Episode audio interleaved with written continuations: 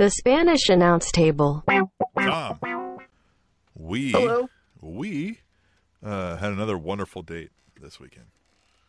I know. I really like that in 2018 we have flourished a great dating consistency. But this time uh, we went on a date to see a friend of a podcast that we used to do, Tim and Tom Show, guest on that said podcast, a local artist from Kansas City who you can check out on Spotify and all other streaming platforms. I prefer Spotify. That's why I said that and that alone. But his You name can- is the can- Royal Chief. You can get a little taste on YouTube. You can look him up too. Yeah, real good. There you go. Real Yeah, good. he has some music videos. Uh, if you'd like to see him performing, By the way, in those music videos, you'll get to see all sorts of Kansas City uh, background. You know, little mood setting. Of course. right? Yes. So we saw the Royal Chief here in Kansas City, uh, and we went on kind of a uh, double date, except for it was not my fiance Emily that was accompanying us because she had a presentation. Uh, if you've been a longtime listener of the show, you know she's getting her master's degree from the University of Kansas. She had a 15 to 20 minute presentation she had to give and uh, she's been preparing all semester for it. So after that she goes you know what i'm doing tonight? I'm drinking a big glass of wine and i'm staying in because i'm exhausted. I said fair enough. Royal chief previous to this day had reached out to us and said hey performing right next to you guys. You guys need to come see me. And we said you know what? It's been long enough. We need to meet face to face we've talked on twitter. We've talked on facebook. We've exchanged happy birthdays and great for yous and uh, you know retweets of music videos all the stuff but we have yet to meet face to face so we said you know what? We're doing it this time. And so we did a double date. You your wife me and your wife's friend. Mhm. Karen. Karen. There it is. And uh, we had dinner. And then after dinner, uh, we walked next door and we watched a really great performance from Royal Chief. Saw some opening acts before that and uh, had a great old time. What'd you think? Uh, I enjoy myself there, and yes, uh, my wife's friend Karen, more accurately described as a sister, I would say, um, but yeah, um, long-term friend. Um, yes, we had a wonderful time. Uh, uh, all of us had a blast. We all had some fun. Talked to some great people around. You danced, kind of. Hey, okay, yes, and I did dance, and I did great at dancing. You know why? Let's let's talk this out real quick on a podcast about pro wrestling. Dancing is all silly. Great. It's all silly. Great. The Cabbage Patch is silly. The Walk It Out is silly. The uh, Snap Your Fingers is silly. It's all all of those silly. are silly. Yes, all of those It's all choreographed It's all things. silly. Yeah, no, it's all silly. What's the thing now? The whip and Nae Nae is that still a thing? That's Yeah. silly. Well, you're talking about Um, any dance that like groups of people are going to go out and do at a bar like that are silly. right. Yeah. And so we were at a bar yeah. in a group setting. Yes. And so I well, you said the term "all dance is silly," and I mean that, that's such all a dancing broad. is silly. Uh, okay, all right. No, no, no. All dancing is silly. The only thing that matters about dancing is confidence. If you do it with confidence, people will buy it. And so I got out there with my fanny pack on, and I shaked my hips, and I did it confidently, and I got people to say nice dancing, and I thought it was spectacular. Those people said nice dancing. Got three Those- compliments on my dancing. words came out of their mouths. Nice Got dancing. three compliments uh, about my dancing. Usually Tim? accompanied with laughter. Usually with fits Hey, of laughter. it doesn't matter. Okay, you know, if Yeah. the music Well, plays, I'm shaking it, hips. it takes special skill to also dance well and comedically entertain the onlookers. I mean, that takes a lot of, of focus and, and skill. I mean, you must have practiced that. and I did. Mm-hmm. I perfected it uh, to the best of my abilities. And so, yes, I enjoyed dancing alongside the Royal Chiefs music. Fun fact about his concert Mm-hmm. he does a really great job as holding a crowd. His concert was not as. Um, so he's known as a rapper, which if you listen to his music, he definitely raps. But it felt more as of a R&B show. Would you agree? Oh, It I agree, yeah. As much of like a we're jumping up and down, yeah, throw them bows, Yeah. bitch. It was like It wasn't hey, man, thumping bass to where you couldn't hear anything. You weren't packed Yeah. in tight, uh, elbow to elbow, and it was just going. Yeah. right? And It you're just like, what's he saying? I can't understand. Right. He held the microphone appropriately. You understood his lyrics because he talked into the microphone as an adult should.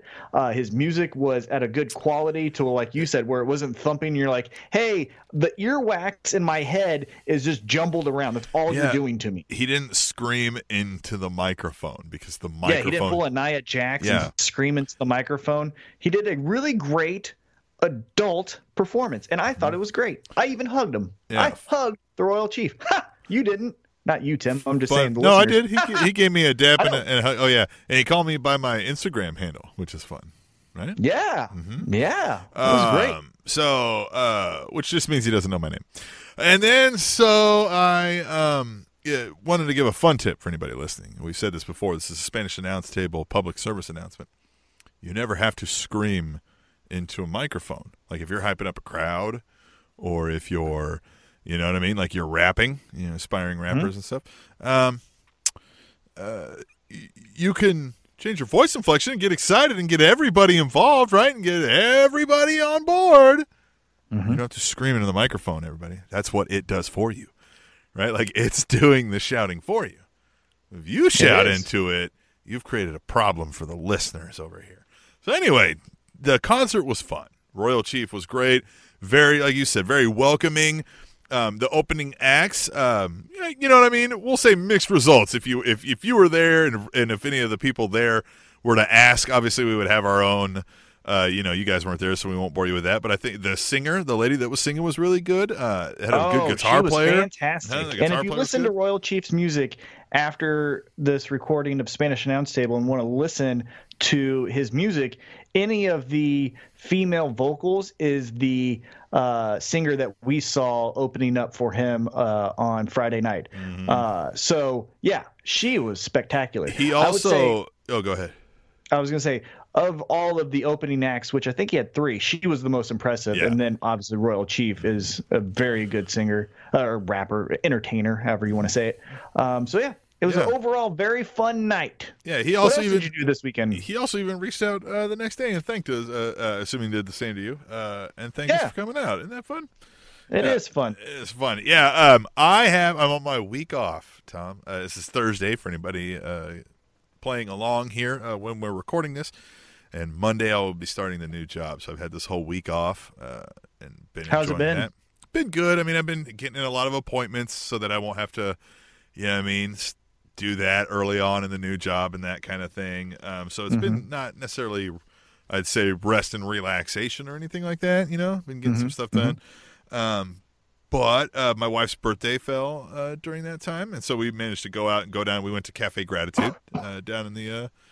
Oh, Uh, did you uh-huh. order a um, grateful or a spectacular? Because they always name all of their things after Mine emotions. was a mucho, uh huh, and then uh, eternally blessed, which was the coffee. Uh, Good night. Milk. I, I love. It, yeah, it's a vegan Mm-hmm. restaurant. I, it's a it's a chain. It's available in other cities across the yeah, country. but not many. um, right, not many. It's not like a Taco Bell, but Right. you know, it is a chain. Um, uh, I love their food. Very Uh-huh. good vegan options, especially in a city like Kansas City, which all is known for barbecue. based. Yeah, all Right. plant based. So it's a good alternative to the hey, I don't want to feel heavy after my meal. One thing though that just we don't eternally grateful. Yeah. Guys, just call it a damn coffee. I get it, Right. but also Yeah. can we kind of pump the brakes a little bit, you know? What I did like was uh, they have a question of the day that they ask. Mhm. Right? Mhm. That's fun, right? I don't even Do you remember what no, your I question of the day don't. I don't at all. Uh, I don't know. We also stopped at some coffee house slash bakery thing somewhere around there too. I really don't remember the name of that one either. Uh, to be honest with you, my wife was kind of leading the charge on that since it was her day. Right? Where do you want to go? And she- and we Was it that. near where I live? Was it called Mud Pie? No, mm-mm. It's in- Street? It's in this building that has like multiple floors. It looks like, and then like the open. you walk in and it's all open. Um, Hmm. like the bakery's over there, over there, like making the bread. You can kind of see that in like open air, and then like it's got uh, several floors that you can you can walk up several flights of stairs, and then there's like other seating up there and stuff. So um, we In the stopped there for a little if bit. you uh, talk to your wife, uh, ask her what the name Yeah, I'll was. have to pull up what the name of that was because it wasn't bad. Uh, So we did all that, you know. I mean, just kind of took that one easy, and then later that night went out to eat with the kids and that kind of stuff. Kind of did a lighter one because she's going to go out with uh, Karen, and then Karen's twin sister. Those are the, uh, the twins that we talked about before, and then their Mm-hmm. other longtime friend. They're going to all go do something crazy, uh, big time. So we took it light on our end. Um, uh, what else, man? I think that was it. That was really it because I'm just preparing, man, getting ready to to psych myself into the new job. You know. There you go. I like it. Mm-hmm. Starting off with a fresh start, a week to recharge, get back into the workforce, and get after it. Uh-huh. Impress the new employer. Yeah, I'm just gotta remember to shave. That's hard to do. That is hard to do. Yeah, well, and then you got to reach the balls. You know, it's really it's tough. It's tough. It, it's tough. difficult. It's tough. It's tough. What about you? So after our date, um, the rest of the week was filled with um, exercising, and at my job, we rebranded. So we went from RFP 365 to RFP 360. So the initially the owners uh, wanted to call the company RFP 360. At the time, the domain was for sale for an astronomical number of like eight thousand dollars, something stupid. I know the feeling. Yeah. By the way, the check out our website, SpanishAnnounceTable.net. exactly. So it was very much like uh, what we've experienced with the .net .com thing, but RFP 365 at the time of their uh, startup creation was like five dollars. So they're like, let's just do 365. Now we're at a point where the price had went down, but also we're at a point where we could afford that as a company. And again, it's not that dollar amount. Uh, so we purchased the RFP 360, went through the process of getting the Facebook, the website, the application, all of that. So my week has been filled uh, in the support role with assisting customers saying, What the hell is this? I went to 365 and now it says 360. What is going on? Well, did you log in? Yeah. Did you guys Well, get bought out? fine. Like, guys. Yeah. Is it, I'm not, had one customer. Uh, he goes, "Is this a scam? Are you? Uh, is this is this 360 taking my money?" Well, yes, because you're a user, but no, Yeah. it's still the same company. I'm I'm going to be walking into a situation too where I I was hired by a company who has a parent company who's been buying up, right? And they're all kind Mm-hmm. of merging together, but mostly under the name of this one, right? It's Mm-hmm. going from company name X com- right? It's it's X company Right. and now it's going to be X holdings, right? You know what I mean? Like Yep. because now they hold these other, and, and so that just throws people off and I'm going to so be much. going there as that's happened, and I'm going to have the rough time of being like, "Yes, we were X company, But I don't fun. know anything about it at all." Yeah. Yeah. so yeah, Mhm. so yeah, Yeah, no, fun. I do, so I can answer questions. But man, I tell you what, you want to confuse old people or just people in general, just slightly change your name, and they will just lose their shit. So that's been my week as far as like the work week has been concerned. One other thing that we did, so as you see. For those with the enhanced radio, we have new merchandise and swag. So I got like a hat, two different shirts, a cup, a backpack, all the cool new RFP 360 stuff. Um, but another thing that we do at RFP 360 is once a quarter, we go out into the community and try to help out in some way. And today we went to the city uh, rescue mission and we filled boxes of food and pamphlets for what to do when because the, uh, the city rescue mission sends out a turkey along with the food so like they can have a christmas turkey i guess. And so we put instructions because some people just like put a turkey out for three days and think that's how it's thawed obviously not. And so we have pamphlets of that some information on like what to do if you're part of the working poor if you're part of you know living assisted uh, housing things like that. Put all these packages together. So we did that for the second half of our thursday. So that felt good to help out the Yeah. community um, so we do that once a quarter. Uh, last quarter, we were at Harvesters and we packaged food up there. And then this time, we went to the city rescue mission. I think next quarter, we're going to do something with the Kansas City Pet Project. I think that's been Ah, kicked yeah. around and um, kind of being researched right now. But yeah, so we did our good deed as a company for the month, or excuse me, for the quarter. Um, and then tomorrow we are celebrating having our company meeting at Beer Station, if you guys know what that is. And uh, we're gonna we rented out the whole place, and uh, we're gonna celebrate our rebranding and the work week that was. Uh, at Beer Station, gonna go through financials and all the hiring and stuff like that because we're a growing company, uh, and have fun there. Well, that's exciting. Yeah, look, a change abounds for all of us, right? We're coming up on the new year. That's going to be a lot yeah, of change. and I tell you what, this company is so great. Like, you know, I was at Xceligent for four years, and that place fucking sucked a fat one from the back. I hated that place. But this company is just astronomically different. Love it. If you have a need for requests for proposals, Google it if you don't know what it is, and your company needs it, use our software. We're awesome. Anyhow, so we don't need to be plugged that. yeah, right. Yeah. So anyway, um, uh, You want to get into some news? Yeah, let's get into news. Yeah, you want me to go news? first?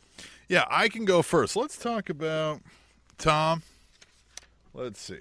What do we want to talk about first? Let's go with NXT UK. So there's been a lot of news lately. Obviously, Rhea Ripley is the uh, new NXT UK Women's Champion. Uh, they're setting up. They're really getting that thing rolling over there in the WWE. And there's been a lot coming out about some of the new contracts and the deals that they've had, where they're going to be putting some of these UK promotions on the network. It sounds, and you know, use a lot of their talent. So they've got new contracts out for the top stars, and then others they've allowed them to. They're going to be able to work UK indie shows, although there's going to be some limits of non WWE affiliated promotions. But reportedly, and this is the fun one that I like here. D- WWE's got options to buy several of these bigger promotions in a couple years if they so choose, like ICW in progress, right? And that would be over mm-hmm. the next few years and for a predetermined amount. And some of these are in the high six figures, right? And so that way they would be able to buy it, shut it down so they're no longer competing with themselves, right? So they've basically bought themselves times to get up and running, take the talent they want, pay that person for their trouble, shut them down.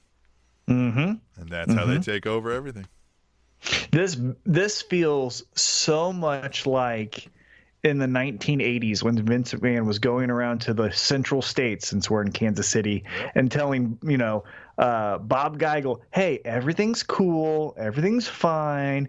We're gonna use this Bulldog Bob Brown guy in our promotion, but you will be totally cool." And then six to one year later, all of a sudden, Central States is gone. Done. So British pro wrestling, hey, I like progress.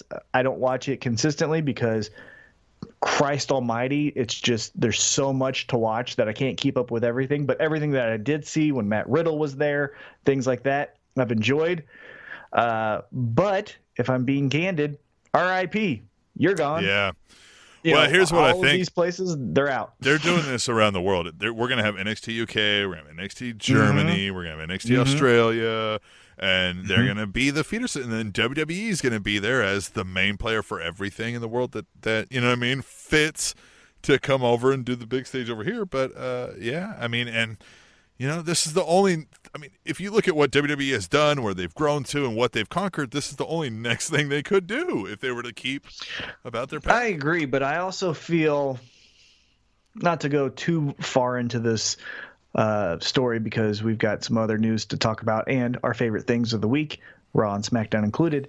Um, but I feel, yes, I agree. This is the next logical step, right? That they that they can do because it's like, what else, right? However, I also feel like, hey maybe we're overreaching. Now, I don't feel like this is an apples to apples comparison, but it feels very much like when WCW Nitro was killing it and just doing awesome, and then they added Thunder, right? Right. And they were just like, well, what do we do with Thunder?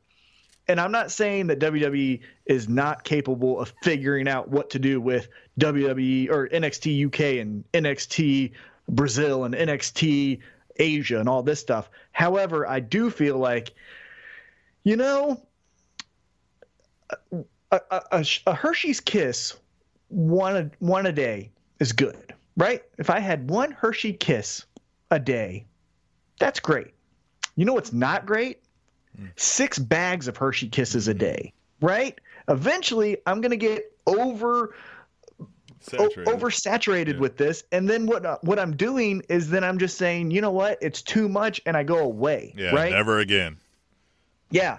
So I feel like, you know, if we're using the Hershey Kiss analogy, I feel like we're at four Hershey Kisses a day, which is like not horrible, but it's also like if someone, if you told a friend that, they'd be like, really, man? Four Yeah, Hershey that's a Kisses lot, a day? dude. Yeah, Yeah, you might, Uh-huh. you might, you know, and, and hey, you do a, a and you, and you do a podcast about Hershey's Kisses, dude. That sounds like a lot. All right, uh, and so I feel like with this step of taking over the UK and things like that, we're getting to a point where the business model or just the company we get sour on because it's content over well, over storylines and then we all just go away because now we want an alternative. Well, and another angle to think about too is that like, yeah, it's WWE's thought process is we take over the world, right? We squat. It's it's mm-hmm. it's corporate. That's how corporations work mm-hmm. all around the world now. It's squash every bit of competition, buy them up, eat them up, swallow them up, get all of the profits to us in in our service or product, right? Great, mm-hmm. great, sure. You know, I, think we could do some things to check the the uh, the abuses of that, but whatever. Um, they're going to do that, and sure, okay. So will that make uh, a great feeder system all around the world for WWE, and will that make their global network great? So that will that make access to the WWE network and wrestling all around the world easier for everybody? Yeah, but it'll make the entire wrestling industry run through the eyes of the WWE machine. Like there will be no alternative product at that point. Like there's no mm-hmm. I uh, agree. there there is and then there's no way for them like they've been great at times in the past of catching on to what the hot thing was outside of them and going Oh, this is the next thing, right? The ECW turned into the Attitude Era, right? Mm-hmm. The right mm-hmm. examples of that are all about in WWE, right? So, you're going to lose that if you don't have any option to look at, right? To see what they're doing and improve upon it. So, yeah, I don't know where you go from that, but we'll see. I don't either, but we will find it's gonna out happen. for sure. They're not being stopped. There's nothing to Mm-hmm. Yeah. stop them. So, The only thing that's going to stop them is sabotage and It's miscalculations from within. yeah. yeah, right, exactly. Yeah. All right. Well, what do you got? You got some news too, yeah? Well, I've got another potential sabotage and miscalculation on behalf of the McMahon family. Uh-oh. XFL. Remember that thing? 20 Uh, years ago? Well, yeah, and the new one's coming. Yeah, so the new one is coming back in uh, 2020. And today they announced the city and stadiums uh, for the upcoming season. Now, I won't go through the stadiums, although I will state kind of a, in a generality, it seems like these stadiums are way too big for a first inaugural season of a football league that has a sour taste and then isn't reestablished. I'll just say that generally speaking. But here are the XFL cities. We have XFL New York, XFL Dallas, XFL Houston, XFL LA, XFL St. Louis, XFL Seattle, XFL Tampa Bay, and XFL DC. Now, of all of those cities, only one does not have an NFL team, and that's St. Louis. And because they've lost Los two of them, Right. Well, and XFL Los Angeles has two football teams from the NFL that no one goes to. Yeah, yeah. And And, so- and they would have gone at least though to the Raiders if you would have moved them back, but you didn't. But whatever. Yeah, it's it's I don't know. There's to me as a football fan, there's a lot of uh, missteps generally Yeah. speaking. I read. one- go ahead. Yeah, for one, uh, XFL New York, whatever that New York team is, really, you think people are going to go to an outside stadium from February, March, April? That's going to be rain and cold and and miserable. And you have a TV deal, so guess what they're going to do? They're just Yeah. going to watch it on TV. And let's and let's bank this right because like uh, or or let's let's tabulate this. NFL is the A team, right? Mm-hmm. Mm-hmm. College football is going to be the B team. Mm-hmm. Your C team at best, and there's this other football league also coming out with major investors in NFL Mhm. people coming along that's going to come out Mhm. before you, before you. That is also mentioning some innovative uh, fan interactions like you are too. Man, you might have got beat to the punch on this thing. And on top of that, generally speaking, there's a ton of older demographics that are football fans that remember how much of a joke, for lack of a better term, the first XFL was. Joke, so you major think joke. they're going to give a second chance, just like you said, with NFL being the A team, college football being the B team, this other league beating you to the punch, and then on top of that, people have a sour taste in their mouth of what you did the first time around. Yikes! Well, and let's discuss some financials here, Tom, because this is my part to add to the story. That this is not specifically attributed to the XFL. However, mm-hmm. Vince McMahon sold 306,000 shares of WWE stock on November 30th, worth 22.8 million dollars. Now, if you'll remember, mm-hmm. McMahon sold 100 million dollars worth of of his stock to fund XFL parent company, the Alpha Entertainment Company, last year. McMahon is reported as saying he intends, uh, or he expects, to spend an additional five hundred million dollars in the first three years of operations. Yeah, 3 Mm. McMahon currently still owns. You want to guess how many uh, shares he owns of WWE stock? Oh, I don't. To to be honest with you, shares are Mm-hmm. over my head, but I'm going to guess 500 million. So he just sold 306,000 shares worth Mm-hmm. 22.8 million. He currently owns 31,887,375 shares of WWE stock worth almost 2.4 billion dollars at today's stock price. Well, whatever day that article was that I read. Yeah. Um, you know, um. Now this is all his money. He's not taking this from the company. So whatever, Yeah, bro. exactly. Hey, do what you want. And you're what 97 years old or whatever? You know, I'm Yeah. Hey, joking there, Hey, but Bill Snyder retired from college football, Vince. You ought to get a clue here. Aren't you about the same Yeah. age? I mean, like, really here. the only thing that I think the XFL has in their back pocket that will make them innovative and maybe cutting edge over the NFL, college football, uh, and this other new league that I can't remember the name of is they have a track record with the WWE network where Yeah. they established Mm-hmm. so Netflix is the streaming service, you know, gold standard, right? Right, but you know what Netflix doesn't not do at all? Live events. Right. You know who is the gold standard for that? WWE. To a certain extent, Major League Baseball, but Yes. also the WWE, right?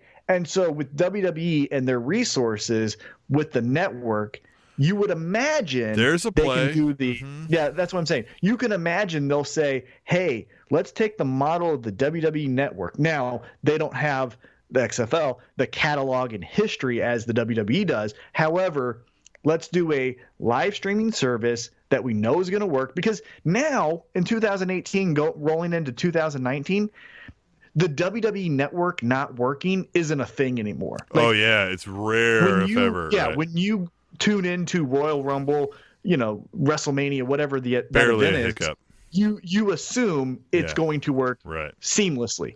So the only thing that I think they have a step on the competition, even the NFL, is we can bank on that we're going to provide live entertainment in different cities, and after this football game is done, we can catalog it and put it on demand as soon as it's over, so that Yeah. if you weren't there at noon, you can watch Yeah. it at 6 p.m. at night. His advantage, being McMahon, is the 50 years experience of being a major media distribution and conglomerate company. I mean, just Right.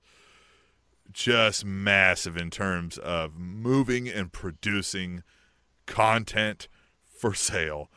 Uh, Mm-hmm. WWE is is better than a light years better than almost any company you could name. I mean, it's Yeah. just intense. I mean, they rival Sony for that kind of stuff. You know what I mean? Like Mhm. of just Disney, throwing of stuff, stuff. out Yeah. there. Yeah. So yes, yes, but again, you're coming late, man. There's nothing stopping this other company that's outside the NFL or even the NFL also working with the same company that made the MLB network, which is what you did. You know what I mean? Mm-hmm. Like, uh, or whatever they call the MLB app or whatever that is, right? Whatever Yeah. at bat or whatever. Um, so yeah, look, I mean, you know, uh, there some of that isn't proprietary for you. You know what I mean? You could lose out on that before you get a chance to play your card. So Definitely. I, but I, I just see that that is one thing where they don't necessarily have to troubleshoot or anticipate Oh, yeah. uh, snags. They can say, Yep. we've got confidence that this is going to work. We plus they're a traveling live operation constantly. So yeah, they know what it'll entail to get logistics of teams flying to other cities and and hotels and all that. Like, oh, we already know how to do that. We got that Right. covered. Yeah, for sure, for sure. And the the other thing that I think will work into their advantage, but again, that sour taste that the general public, at least in America, I don't know how it's viewed internationally, but in America, is XFL was a joke. It was stupid. It was edgy for no reason. It had up the skirt shots of the cheerleaders and all of that. They are going to go away from that. They've kind of even said like we're going to be a more family oriented show. Okay, great. However, I applaud them for saying like what didn't work the first time we're going to go away from. Like we're not d- doubling down Yeah. on the no kickoffs and things like that but like I you said I agree with you. There's so many options especially in the NFL I and I was telling you this off air. I feel like the NFL has the model down. Now is there chinks in the armor? Of course right? There's you know the concussion protocol. There's safety issues things like that. However it's very much like nascar right like when you say circle racing with cars it's nascar it's called nascar, you don't call it you don't call it uh, driving in a circle right? UFC runs into this. Like you have to tell Yeah. people like it, the sport is not UFC. That's just the company yeah, name. it's MMA, right? Right. And exactly, it's it's race car driving, and it's not NASCAR. But when you say football, it's NFL, right? Like Mm-hmm. I want to be an NFL player. You don't say I'm going to be an XFL player. Now, can that change over Yeah. the course of ten years? Yeah. Well, let's be honest. This is going out of business in 2022. Just surprised they didn't come up with a different name. Surprised he even. Yeah. Call it Alpha Football League, AFL. Well, you know? yeah, well, hmm. but Well, yeah, I it's like- anything, something, something, man, something. I Yeah. don't know, seems weird. Seems weird. You got right. another one? Yeah, I do. Uh, we're gonna stick kind of on this WWE and their logistics and how they handle this. The Wrestling Observer is reporting that WWE will begin running two separate production crews for Raw and SmackDown uh, when SmackDown moves to Fox in 2019. Raw's going to run their Monday shows and a Sunday house show, and the SmackDown crew will run Fridays uh, and then Saturday house show. Now, WWE also reportedly wants this so that it, they can begin airing the house shows on the WWE network on a more regular basis. So it's no longer a house show then. Uh, But Mm-hmm. Well, it'll uh, be a stripped down version right. of, you know. they call those yeah they don't even call them house shows officially Mm-hmm. they call them wwe live events um, so and uh, that could be interesting so at, in, No, any given friday if you know for people who are super bored you get yeah no i don't know i'm never gonna watch in poughkeepsie new york a fucking house Yep. show Yeah, if you go to Des Moines, Iowa, and tell me WWE Live is going to air a show at noon on Saturday, I don't give a shit. no i would rather you yeah give an option to like like we, like you're doing there in england give these other local promotions Mm-hmm. a chance to be on your network, and I'm going to watch that and get great. And then, yeah, you're going to get more subscribers and sell ads against Mm-hmm. it, right? Like, Yeah, but if you just tell me that it's a cage match between Daniel Bryan and AJ Styles for the WWE Championship Saturday at noon from, uh, you know, Omaha, Nebraska, well, I fucking know what is going to happen. I'm not tuning into that. yeah, like, right? I'm not going Like, to go into that. That's the thing. You know, I feel like I'm beating a dead horse, and I definitely am. And so, tweet the table and let me know how tired you are- of hearing of this comment. But it still holds true. They're choosing content over stories and, and substance. So what they want is for you to be bored, right? And on a Saturday, and for you being a college football fan, college football's over now, right? Right. And so what they're wanting you to do is fill that time that you were watching K-State football with a house show from Miami, Florida, or whatever it is, right? And so they're choosing the content the hey he turned on or he or she turned on the the network for another hour this week right but as a viewer as a person who is trying to be entertained by what i'm seeing on my mobile device or television it fucking sucks. It's bad. It's not good. It's boring. But it's again, slow. but you can go to the advertisers and you can say, "Hey, Gushers or whatever, you know, Surge Soda, whatever the fuck their advertisers are, you know, AutoZone," and say the average person watches WWE Network for 11 hours a week, and they don't fucking care that you're not entertained. They just care that you're conditioned Oh, yeah, like no. Pavlov's dog theory. Of course not. Right. Turning it on. No, the only reason WWE would care if you're entertained is because it is if they can verify that hey, them being this much more entertained is going to keep them on longer. But if they don't see that as a reason for you to stop watching it, which apparently some people just don't. Yeah, well, Uh, because they have so much back catalog, right? Like I know as a WWE Network subscriber since day one, what I use that for, and it's great, the live content, right? And all of these pay per views for nine ninety nine. I'm watching more pay per views than I ever have in my life. Oh, yeah. Back in the day, I'm either trying to illegally download it or just miss it and catch it on Monday on Twitter or whatever, right? Dirt sheets. But yeah, dirt cheats and all that. But what I use the WWE network for, other than those pay per views and things like that, is to relive the great moments or share with a non wrestling fan something amazing because their catalog is the standard bearer for pro wrestling, right? So if I want to say, like, dude, so there was this one time when they they crucified the Sandman, and they go like, "No way, they never did." Like, yeah, watch this, and then I pull up the ECW and I show Sandman getting crucified by hmm. Raven, right? And Kurt Angle, I can tell him the story that he was going to sign with ECW, but because he was so offended by this, being a person of faith, he didn't sign with them. And then he went to WWE, and the rest is history. And they're like, "No way, right?" Like, I'm I'm doing that, or dude. You know who's innovative? The Steiner brothers. You don't believe me? Let's watch 1991 WCW hmm. Doom versus Steiner brothers, and I can show you action that if you put it in 2018 would hold and maybe beat some of the competition today, right? That's what I use the network for, and that's why I'm never going to cancel it. And so that's where they got me. They always got me with the catalog is oh, just Oh, yeah. amazing. Yeah. Well, yeah, I'm never. Yeah, yeah. They got me for that same reason. The catalog is always Yeah. there. They've got various other random things. Like I can pull up a table for three and be like, Mhm. oh, I'd like to hear what. Uh, Edge and Christian. Right. Yeah. Exactly. Yeah. So they got. and me. that's why I can't cancel. Like I see all of the hashtags because we're so sour on the you know we're going to air house shows now thing. Mm-hmm. It's but I can't cancel it. It's it has all the stuff I want. The new stuff is kind of burnt, but I like the Edge and Christian show. I like the whole catalog of ECW. I like the Nitros and Thunders and Starcades and stuff like that. So it's like mm-hmm. you got me by the balls and you fucking know it. And instead of like rewarding me for being a tried and true fan, you just say, well, we are going to get the most out of this shit until you die. And it's like, mm-hmm. damn it. yeah. Damn it. All right. What else you got? You got another story for me, don't you? well, yeah, I do. And I, I want to share this because we, we went to the XFL thing and we're talking about, you know, uh, live entertainment essentially, right? One thing that I just want to rant about a little bit is uh, reported this last Monday the lowest rated mm. Raw in the show's history. And I understand in 2018, especially for the demographic that is WWE, we consume media differently, right? There's mobile apps, there's Twitter, there's Facebook, there's blah, blah, blah live and all of this stuff. Mm-hmm. There's YouTube and things like that. I understand that. So, generally speaking, ratings across the board dipped a little bit.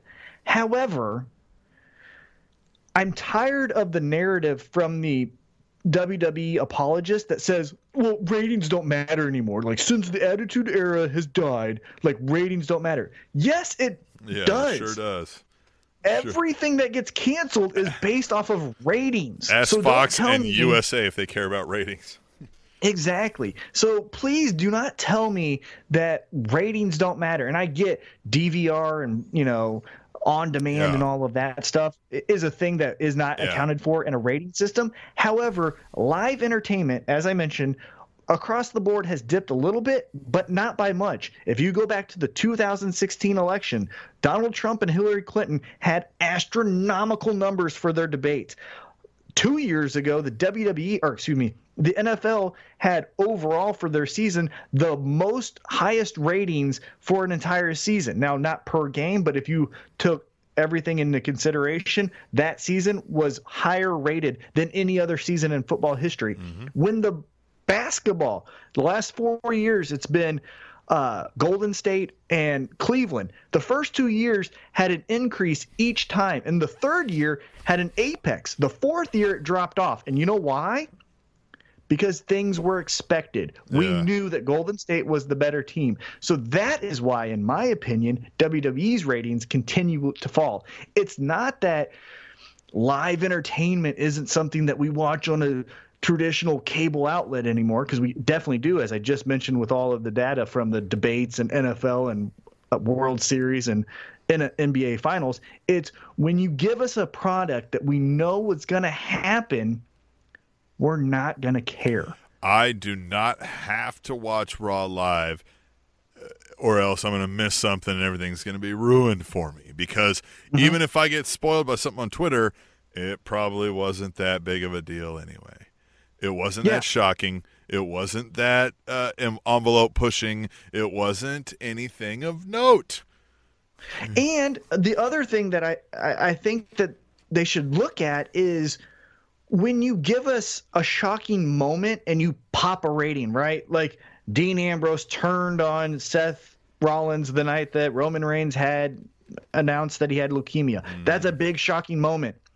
And so the next week, the rating popped up, right? Because we go like, oh shit, we got to see what's happened. But when you don't follow through and you lower the expectations, we go, at least for me, and maybe I'm just speaking for myself, but I'll just say, hey, I'll just watch this now and see if anything trends on Twitter. And if it does, then I'll tune in. But if it doesn't, I'm good. But right. you know what I don't miss? You know what I don't miss at all? SmackDown. SmackDown consistently gives me things I want to watch. And that is the point I want to make about the live entertainment. Okay. Anyhow, right. I have one other quick story for you. And this is kind of sad, and so I'll make it brief because if you're listening to this podcast, you probably already know the details, so I will not bore you or, or insult your intelligence. However, I think it is important to note uh, this week we lost two legends of the pro wrestling industry Dynamite Kid and Larry the Axe Hennig. What are your thoughts when I say Dynamite Kid or Larry the Axe Hennig? Anything come to mind? Larry the Axe Hennig was a little bit before me still. So, mm-hmm. I, I, mean, Mr. Perfect was like one of my dudes growing up, you know, right. like, uh, and so I knew the name Larry the Axe Hennig because of mm-hmm. him. Um, Dynamite Kid, I really only knew too because also when I was real young and, and, you know, that, uh, the British Bulldogs were around. It was at the tail end of the British Bulldogs.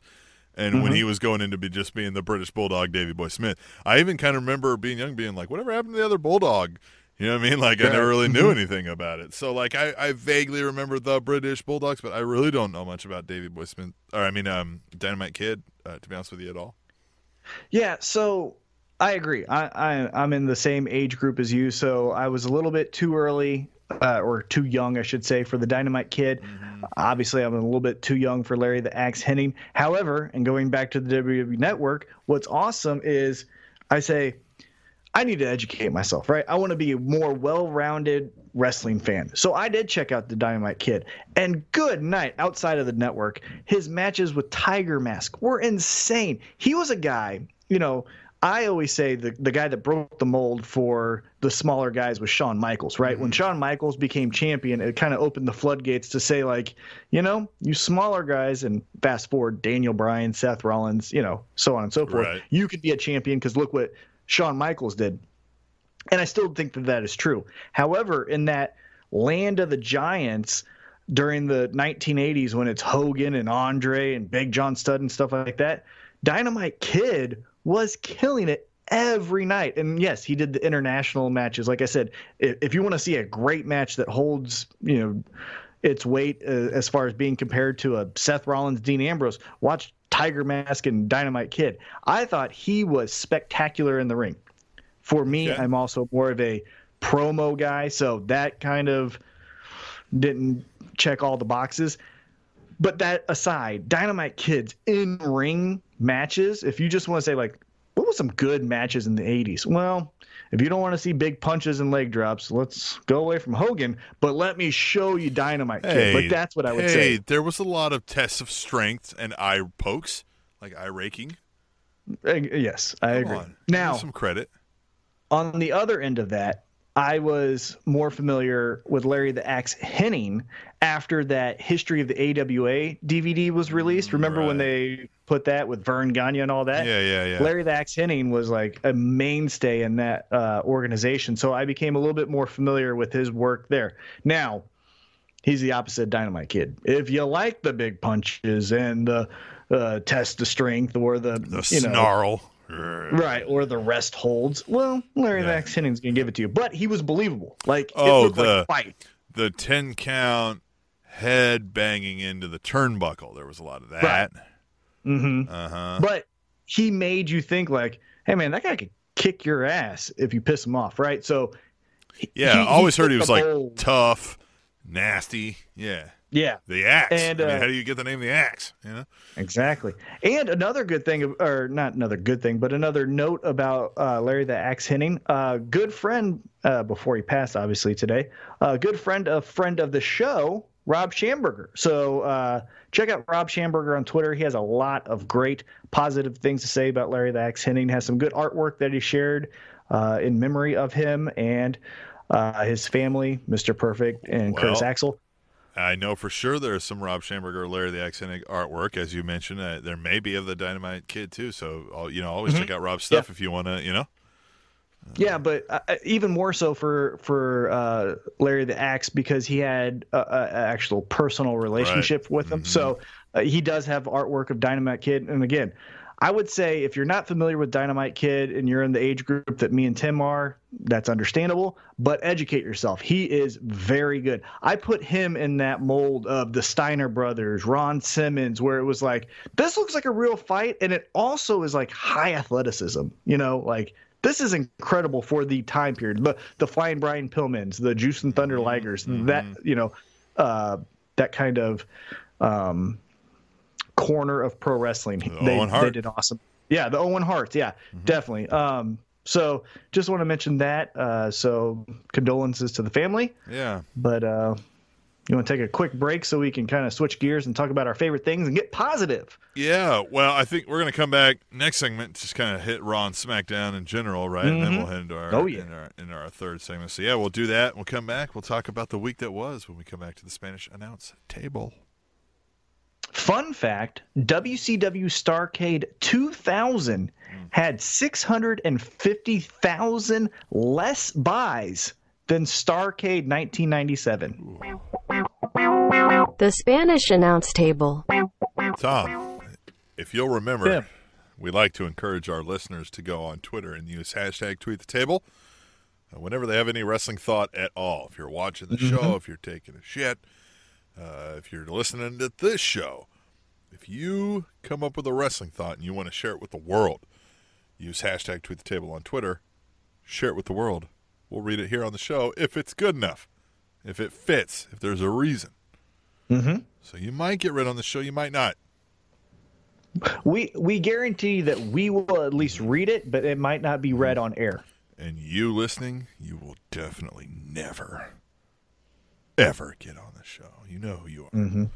All right. so I say that because we're going to go to at B underscore double underscore D. And he says, How's your Monday night going? I'm actually having an awesome night. Decided to not watch Raw. Hashtag tweet the table. You know what? I don't think he's having an awesome night. And I'll say this.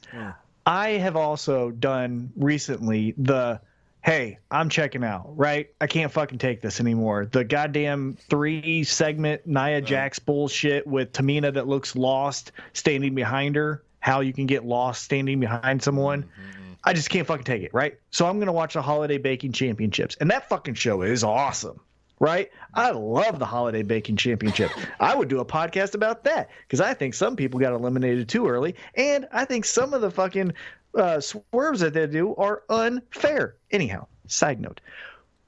Woo. Hot takes. when I was right, but when I was watching the Holiday Baking Championship, I was entertained, right? But a little piece of me, I won't even say a little piece of me, a big piece of me felt like, God damn it, I really wish I could watch wrestling. Like, I really want to watch the wrestling that is Yeah. scheduled for this time slot. Right. But when I watch what they have, I fucking don't like it. And that's the disappointing Yeah. part. Where B double, you know, B double D, I think whatever he watched, right? What uh, Monday Night Football, maybe Holiday Baking Championships. I don't know.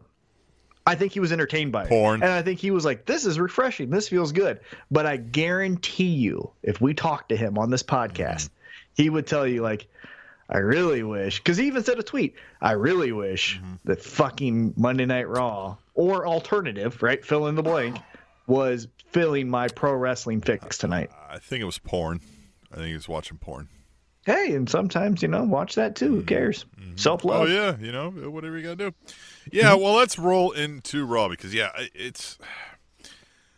I didn't watch it live. I rarely do anymore. I always kind of catch up uh, before this show, you know, uh, sometime in there. But uh, and that in there is indicative. I mean, you know, some Monday nights I have to be doing something else, but some Monday Right. nights I Yeah, don't. get two kids and Most things like that. Monday yeah. nights I don't. I could be watching Raw live if I really wanted to.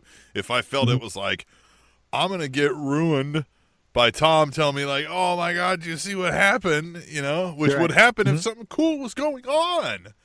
But Yeah. they really don't got anything uber cool going on. So and yes, l- let's also be a little bit kind to Monday Night Raw in this sense. You know, they banked on after Crown Jewel that Roman Reigns was going to be their champion. Braun Strowman was going to be chasing that championship. There was going to be some type of fallout or storyline that they had designed with the Shield and that breakup or whatever you know they had planned for, and all of that shit has hit the fan, right? Mm-hmm. and I can, as a viewer, because you know when you watch your traditional Breaking Bad's, Wire, things like that, if something fucking happens, they can take a week or they can go on a hiatus and push back their premiere, you know, X amount of weeks, and then give you a product that you can digest and say like, okay, right. Wrestling and WWE specifically do not have that Right. luxury, and so I'm I understand that to a certain extent. However, the fuck? Like guys i'm not saying like i'm giving you that caveat and that that um that that crutch to lean on where it's like okay i get it right? Injuries happen things like that but it feels like you're not even trying. Yeah, you know? I you know, hey, I maybe it's because last week, the you know, the prior week was was so terrible that Mhm, this it week seemed not as, Not as you know. I was like, uh, you know what? I took some things that I was like, you know what, I didn't mind, and maybe I had a week off of work. Uh, I'm unemployed. right You know, yeah. spend some time with the wife. You know what I mean? Maybe, Yeah. maybe I'm just in a good mood. Uh, Yeah. But I didn't hate it watching it no and i didn't either but yeah, there's still just this kind of like, yeah. If we weren't doing a show and I didn't watch this week at all, I wouldn't have been bothered by it. I just feel, yeah, I agree with you. Uh, and I also feel like what the main event is that they're pushing to me isn't what I'm interested in. And that's where, you know, I hate to say listen to the fans because I also don't want to say like that person should be healed. And if they're not healed, this is fucking stupid. Because sometimes, you know, take me on the journey you want. I'm okay with that. Yeah. However, a fucking tag match that sees Ronda Rousey just win, who the fuck cares? Look, there are some people out there. I will give you this. There are enough people that you could say some people want to see Ember Moon in the main event of Raw. Mm-hmm. And so do I, if it makes sense. Yeah, yeah, sure. Yeah, I don't, but you know, uh, I'm sure we could poll 100 See- people and get seven to 10 to 13 to go on average. Go, yeah, sure. Uh, but nobody wants to see uh, one half of Snooker Jacks, uh, both halves of Snooker Jacks in the main event. Maybe Rousey, Well- you could argue Rousey to me I still don't, but you know, I could hear you go, okay, enough people want to see that. But no, the r- other three, it's like, guys, come on. Well, and I agree with you today, but also if I asked you last year, would you want to see Becky Lynch in your main event storyline? You'd probably tell me, "Fuck no, I don't want those stupid puns." So it's it's go with what is hot. And Right. right now, in my opinion, the Ronda Rousey title match thing has no real legs. It doesn't feel very thought out. Mm-hmm. So give me, you know, one thing that they teased but did it in two segments and now we're apparently fucking done up with it is Drew McIntyre and Dolph Ziggler have split. Yeah, Right? right. If you do one segment where it's Drew McIntyre Appreciation Night and then Dolph Ziggler is like, "Hey pal, you know, you're welcome," right? And and then Drew McIntyre says like, you know, basically what he did, "Fuck off." Yeah. And there becomes a little skirmish. The refs separate them, and then they say, in the main event tonight, Dolph Ziggler, Drew McIntyre. Because the other thing that was important is that was the first time since he's been back on the main roster, you know, this reincarnation of Drew McIntyre. This is the first time that he was uh he lost via pin. Yeah. But you, Tim, and I'm asking this before I told you that right now. Did Uh-huh. you know that? Nope. But you could have closed the fucking show with holy shit. Right. Dolph Ziggler just pulled up the you know, pulled off the upset of the year, beating this uns- unstoppable you know, quote Yeah. unquote Scottish psychopath, Drew McIntyre. What will happen next week? And you can have Drew McIntyre just fucking wreck the ring, pull all the shit down and all that, and then we're like, oh fuck, next week Dolph Ziggler is gonna get his ass kicked. Hey, I right there. What will happen next week? I'm going to name the episode title this because that's what they're missing now. They don't write to the end point of leaving us with what will happen next. Because we always see, like, yep, there well, it is. sometimes They beat everybody up. Guess we'll Yeah. see next week if they beat them up again. Like that's all Well, we're getting. Sometimes they do, right? So, I mean, in, in most recent history, Smojo. Dean Ambrose. Well, no, I was going to say Dean Ambrose turning on Seth Rollins, Yes, right, right, right. Boom. Okay. Yeah. However, and that's recent memory. Uh-huh. Recent memory says that was an amazing moment, and since then, all of a sudden, Dean Ambrose is a germaphobe. What the fuck? Yeah, eh, more on Dean Ambrose as we get into that, but but back to this thing where you're talking about the main event, right? So Yeah. you've got look, okay, I know right now there is a big push on this woman's thing, and we're behind it, man. You know what I mean? Like I know you want to get some of these girls in the main event, and we're behind it when it's good enough to be. Exactly. Charlotte and Becky Lynch are doing Mm-hmm. amazing. And if you had WrestleMania today, I'd want that as the main event match of WrestleMania. 100% agree. Hundred Yep. percent. I would want that. So you don't need to force it on the other show if it's not there, nor do you need to worry about appearances if you're worried mm-hmm. about that, because we wrestling mm-hmm. fans will have your back, right? We'll say, no, we love mm-hmm. this thing over here. These people just suck. It's Snooka Jacks. Because you have two other things that are hotter than this right now. You do have the Dean Ambrose Seth Rollins storyline. You're handling it piss poorly and you're fumbling it but mm-hmm. it's there, right? With all the history, the the the turn, like the Dean Ambrose heel turn, which everybody's been wanting, all that is there. You also have Elias and Lashley here, where you have Lashley getting some of the most legitimate heel heat with Lio Rush, and you have mm-hmm. Elias getting some of the biggest legitimate face heat. Uh, You're mm-hmm. tearing, you're putting them together, and it's going okay, but you're burying it in the middle of the show when nobody cares. Like it's just not. Ha- I don't understand what you're doing here. But we get three segments of a Nia Jax. Right. Right. We get the Right. a first appearance, we get a backstage promo, and then we get a match. Yeah. And that's what I'm saying. Like, And- okay, if that's Yeah. Becky Lynch, but that's not fucking good. and you're blending it with the Riott Squad Natty thing. So I don't know Mm-hmm. where that stops and where this doesn't. And I'm just like, guys, I don't know what to do with this.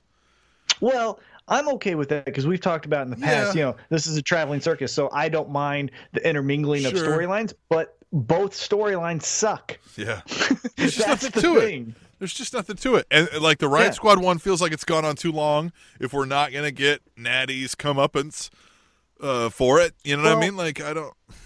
What are we doing? I don't get. Well, it. here here's a question that I have for you, and this is a legitimate question.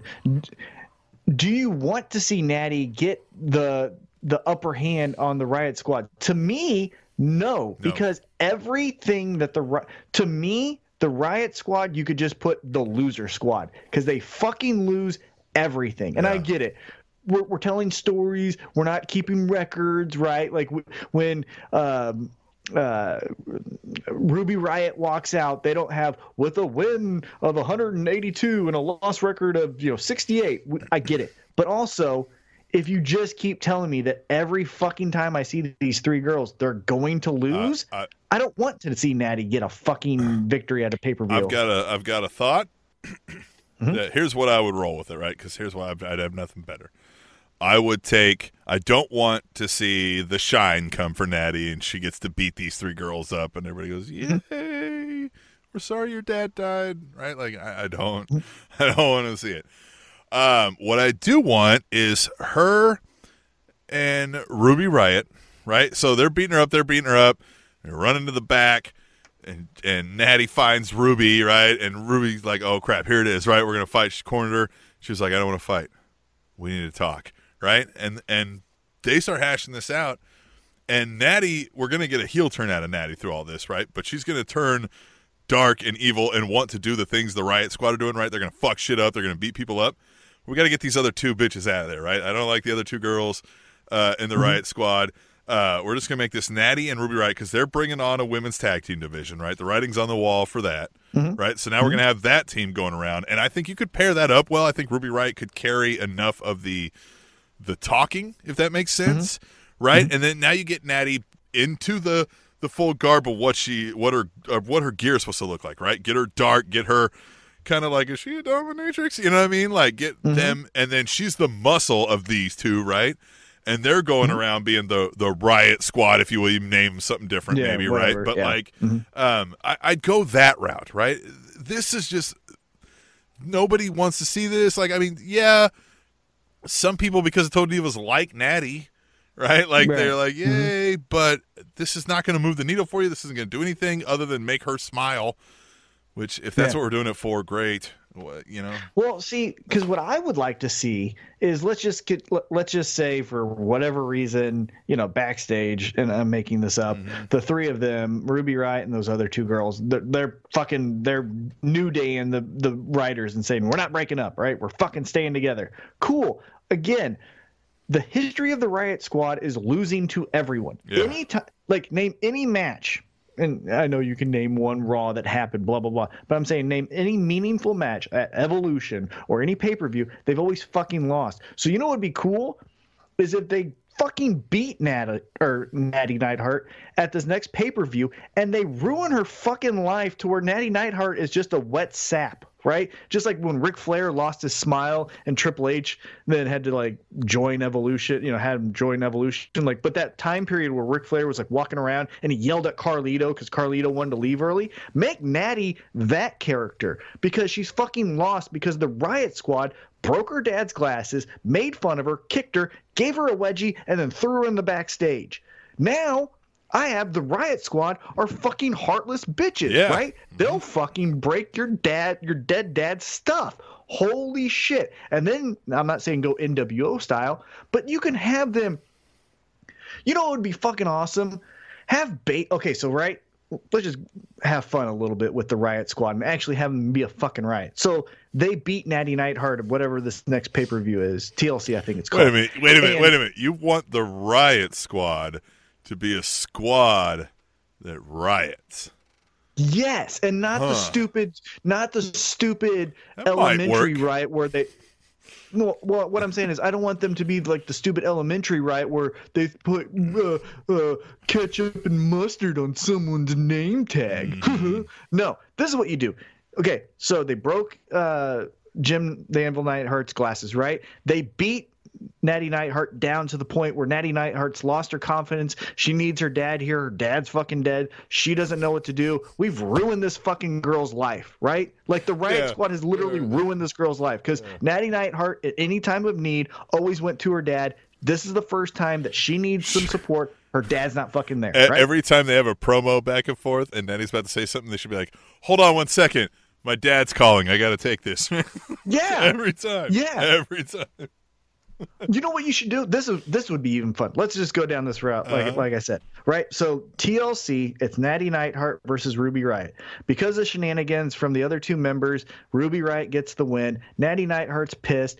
The other two run into the ring. It's a three on one. They beat her down. Again, you know, I'm making this up, but I'm saying like, give her a wedgie, throw her in the back, say that she's a fucking loser, right? Mm-hmm. Then at the next pay per view, it's Natty Neidhart wants her revenge. It's another extreme match, fill in the blank, because I think the next one's a table match. You say now it's a falls count anywhere, right? You know what you do just to start off that fucking match? You have Ruby Riott. So Natty Neidhart gets introduced first, and she does her whole thing, and you know she's gonna beat up Ruby Riott. Then Ruby Riott and her squad come down, and before Ruby Riott gets into the fucking ring, she high fives her dad, who's sitting ringside Mm-hmm. and goes, "Look, look at my fucking dad," Dad. and just points. Right? That's all you gotta do. Just Yeah. subtle, because a kid won't fucking get what that is.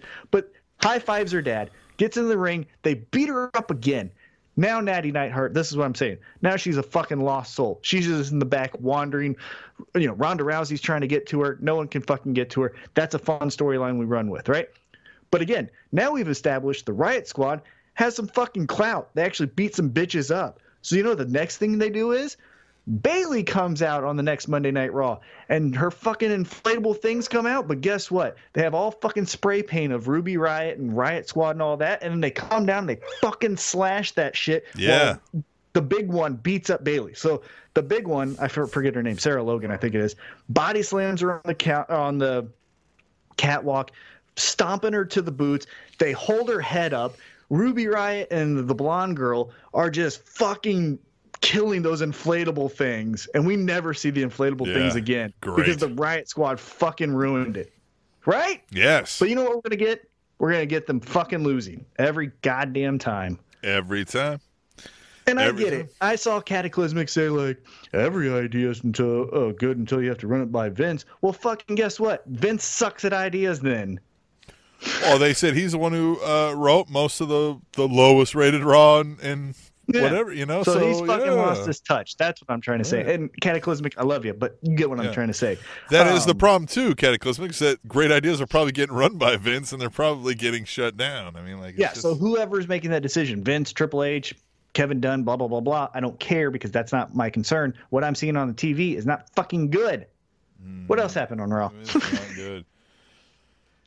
At Katie First Lady on Twitter says Ronda needs to make her armbar look more painful. At least when Becky does her Dis-arm-her, you can feel the pain. Hashtag tweet the table. I was just throwing that in there since we were still on that.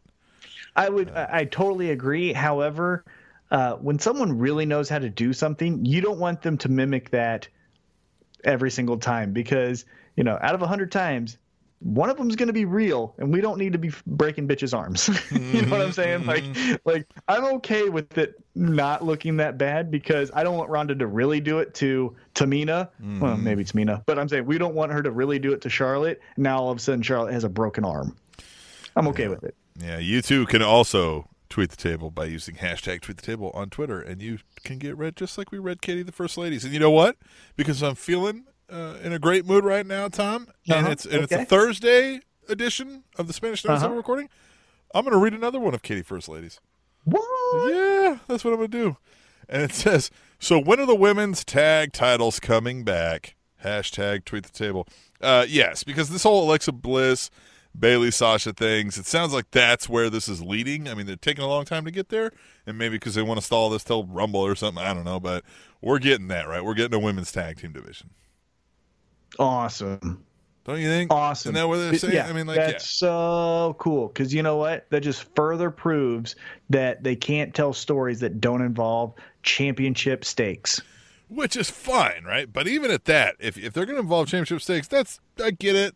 But like, you still, I can have title matches that are boring. You know what I mean? Like that have no story behind it. You still got to tell me a story. Yeah. You know, you know, UFC, MMA. MMA is my favorite sport. UFC is the pinnacle and gold standard for for that sport. One thing that I absolutely hate that the UFC does is they make interim title fights, and then that interim champion now faces the true champion. Because on the poster you can say champion versus champion because they don't know how to fucking promote a fight any other way other than Conor McGregor touch talk shit right like So they've just fucking ran out of ideas because their promotional material and just everything has just hit a fucking wall. That's what it feels like Yeah. with more titles. Hey, you know what also needs to be added because um, No Way Jose needs to be on TV. You know what should be added? European Championship. Hey, you know what also I haven't seen in a while? I haven't seen Tye Dillinger. So let's get the Cruiserweight Championship. Oh no, that's 205 Live. Okay, then let's get the Hardcore Championship. Mm-hmm. Hell, you know what? I haven't seen the Light Heavyweight Championship. That's different than 205 Live. That has a weight limit of 225. Like we're just fucking titles, titles. The Titles. light heavyweight division. I forgot about that. Yeah. Could Taka revive the light heavyweight division. Why not? Right? What else do we need to revive? Because Why not? titles to tell. There's no reason for anything. Yeah. Why not, Tom? I mean, Mhm. that's all right. Speaking of why not, Lucha House Party. Why not? Where are we going with this? Is this going to be like? You know what I wouldn't mind is let's say 205 Live has their thing, right? They're doing 205 Live. If Mm-hmm. they also didn't have like a tag team division, but they just had this like three man tag division, right? Like that was just their thing over there, and it was just on 205 Live. At least then you'd have a unique thing over there. I wish Lucha House Party would turn into a heel. Right? Yeah. I wish they would turn into Oh, the yeah. annoying guys at the party who don't leave. And that, because Mm. I hate that. Like, here's one inconsistency with Raw that's just astronomically stupid, right? Mhm. Two weeks ago, I believe it was. Lucha House Party goes three on one against one of the revival guys, and they win, right? And the commentary team is telling you, like, it's Lucha House Party rules. It's a house party. And I go, Yeah, yeah. okay, fine, right? Cool. I'll go with it. But then, two to three segments later, you have Bobby Roode versus uh, Spike Dudley, or what the fuck is his name? Not Mhm. Spike Dudley. Um, Um, Drake Maverick right. right? And then uh, AOP beats up Chad Gable in the back, and then Baron Corbin says, "Hey, by the way, uh, Drake Maverick versus uh, Bobby Roode is now a three-on-one match." And the commentary team goes, "Oh my god, how could they do it? Who the fuck cares?" Two two segments before this, you said how fucking fun it was. Right. Guess what? AOP versus Bobby Roode, it's Lucha House Party rules. You fucking idiots! You're so inconsistent with what the fuck you're telling me dum dums. I love wrestling. It's so stupid. Yeah, it's just weird. I don't know where it's like you're obviously hitting on it for a reason. I'm just worried that this reason is not anything that's meaningful or makes sense. But if you're gonna say three on one, traditionally in the the historical sense is a heel thing to do, well then let's turn these fucking mass luchadors into some heels. I don't mind booing them. You know who the fuck are they? Who cares? Rey Yeah. Mysterio's cooler than all three of them anyhow. So fucking turn them heel and boo them, and then have Rey Mysterio wrestle them. Tired of seeing Rey Mysterio on SmackDown. Old ass. Fucking go on 205 Live. You know where you belong. All right, then we got the Drew McIntyre Appreciation Night, huh? And we kind of hit on this a little bit with the Dolphin Drew thing. Um, um, and we talked about some of this off air. I think uh, the Drew McIntyre thing. I think we're both set on that. Like, looks apart, Mm-hmm. damn fine on the mic, right? The character work is real strong with what they're building here. Um, He just doesn't have that kind of like X factor that ever makes it like, oh, he's going to be the poster guy, right? Right. So it's kind of hard to get that like. They're going to have to always work hard to really make you care, I guess. You know, if that makes sense. Definitely does. And I also think it's not the correct character for what suits him best. You know, when him and Dolph Ziggler first uh, united as this team that's going to take down the Raw roster, they said essentially, you know, these guys aren't pro wrestlers. None of these guys know, you know, what it is to be a pro wrestler. Right. Dolph Ziggler's a veteran. I'm a veteran. We'll show you that, you know, pro wrestling is X, Y, and Z and all that stuff, right? And I felt that was perfect. But this, and like you said off air, branding is everything, right? So we have the lunatic fringe, Dean Ambrose. We have the architect, Seth Rollins. And now we have the Scottish psychopath, Drew McIntyre. But where that falls flat for me, personally speaking, mm-hmm. if you tell me the apex predator, Randy Orton, is taking on the Scottish psychopath, Drew McIntyre, that's the same fucking guy wrestling each other. It's the Yeah. same fucking person. So again, I thought it was cool when they said like, I go back to the days of fucking just you know let's play right into it. I go back to the days of larry the axe hennig i go back to the days of when men were men. And that character i can get into a little bit more than diet randy orton because diet randy orton is what i see when i see drew mcintyre. Again like you said checks all the boxes looks the part he can talk he doesn't need a, a manager i don't think you know send him on good morning america he fucking can hit all that but Diet Yeah. Randy Orton is who I think I, he I still think, and I think there's time to salvage it. You could still do this, right? He can still be the Scottish Yeah. psychopath. He can still do the Randy Orton esque, like when he hurts somebody, he does it hard and weird. Um, well, then but get ran, rid of Randy Orton. but then it's still about like because look at you, what have you become? Like, eh, especially go after a guy like Xavier Woods if they were breaking up the New Day or just Mm-hmm. all of the New Day, like because you'd be like, look at you chumps throwing pancakes around like some little freaking kids. You know what I mean? Yeah. Like, what is this? Right? Like, just at the New Day. yeah, like just come in and being like, "Would you stop?" Like you're, you should be embarrassed, right? Like, yeah, Yeah. just right, right, right. I yeah. think that's the route you should go. And again, that's just me personally speaking, and I know I do that each and every week on this episode uh, on this podcast. But guess what? It's our podcast. But I feel you should do the almost, you know, to a to a main event level and better. But remember when William Regal was Steven Regal and he was a man's man? He's a That was fucking man, stupid 'cause he was right because he was dressed like a lumberjack, but his merits had some weight behind it. Again, I'm not saying do the William Regal It thing, but never the, was. The music was never going to help Yeah. either. it, it didn't help. But if you did the I'm a man's man thing with Drew McIntyre, I think that would work. Man, from everything we know and have heard about William Regal, right? Like, he's an old school man's man, right? Like, Mhm. I mean, and this is where Vince McMahon came up with this idea. I know that, Mhm. right?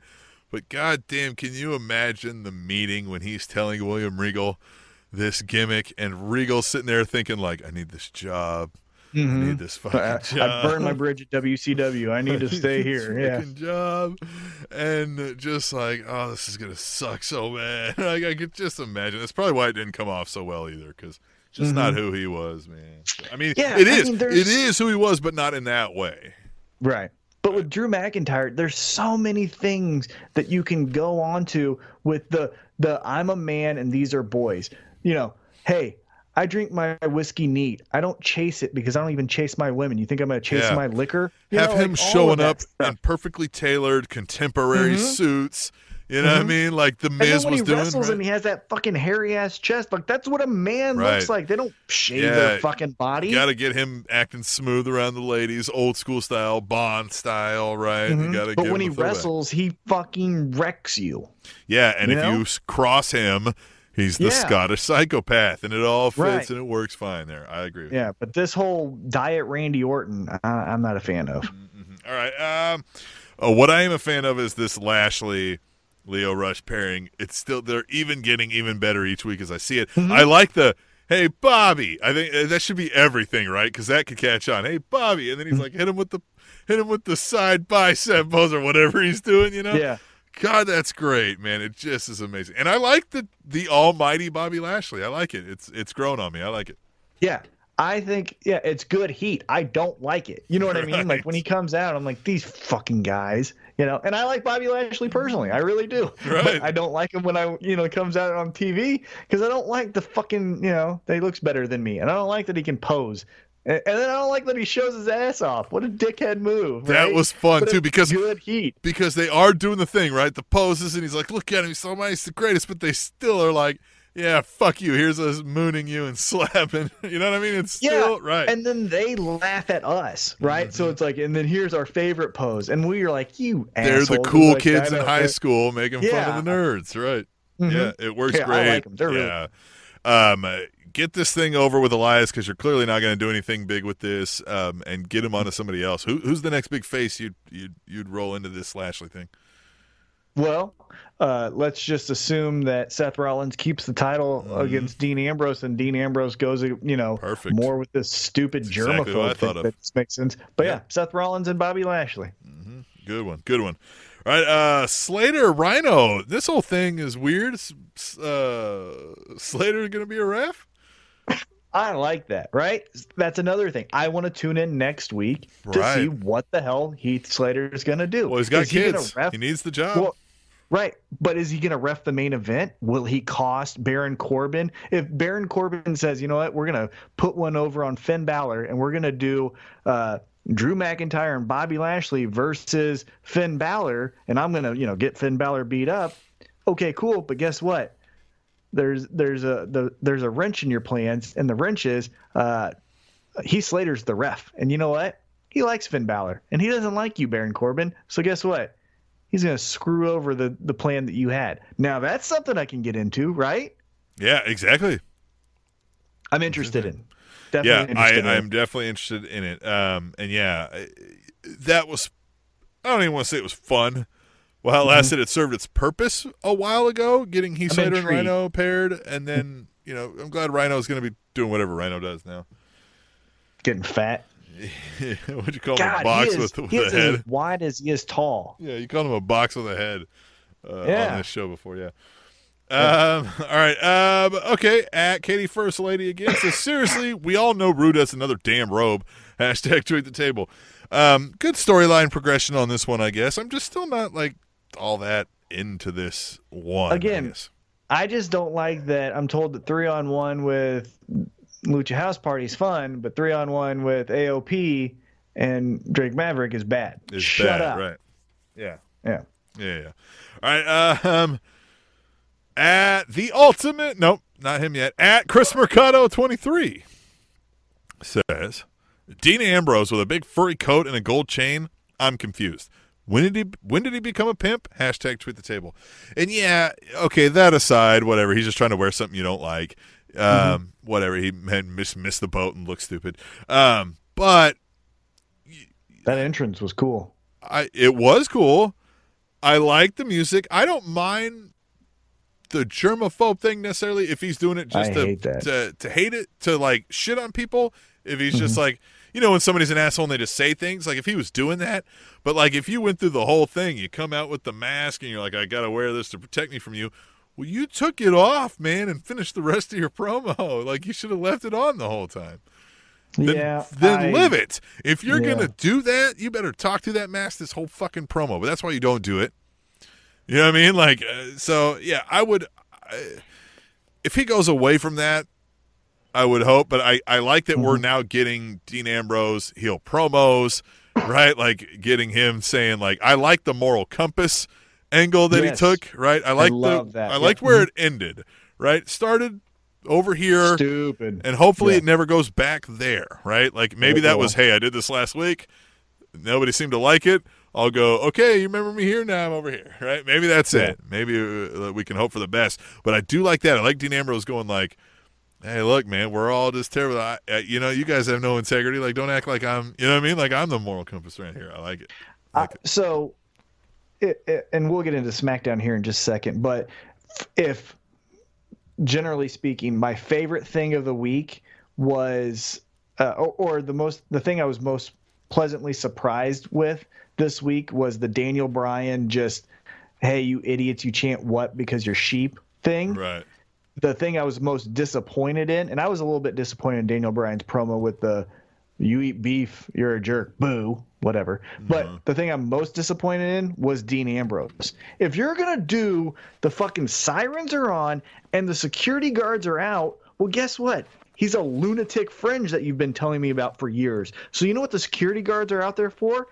not because he doesn't want to be touched by you. It's so the security guards are protecting you Right. from him because he's fucking insane, Yeah. right? Protecting Dean Ambrose from going out into the crowd and stabbing somebody. Yeah, it's protecting the 10 year old who wants a high five because Dean Ambrose might fucking cold cock that kid. Yeah, the kid reaches out for a high five, accidentally touches Dean Ambrose's shoulder, and his instant reaction is to turn and almost throw some bows, man. Right. Like we're gonna And so then you put the security guard in between them, like, "Hey man, you got to get to the ring, Dean. you got to get to the right. ring." And then you know two or three more, and they're and Dean's just like a caged animal. And that's the that's the other thing. You know, we've never been paid off on why Dean Ambrose turned on Seth Rollins, right? right. But one thing that I f- cannot stand is that now Dean Ambrose is just a chicken shit. I get the chicken shit heel, and that works for The Miz and Lio Rush and those people, right? But I want Seth Rollins to literally be afraid of what Dean Ambrose is capable of. Like, I'm going to fight Dean Ambrose because I'm a man.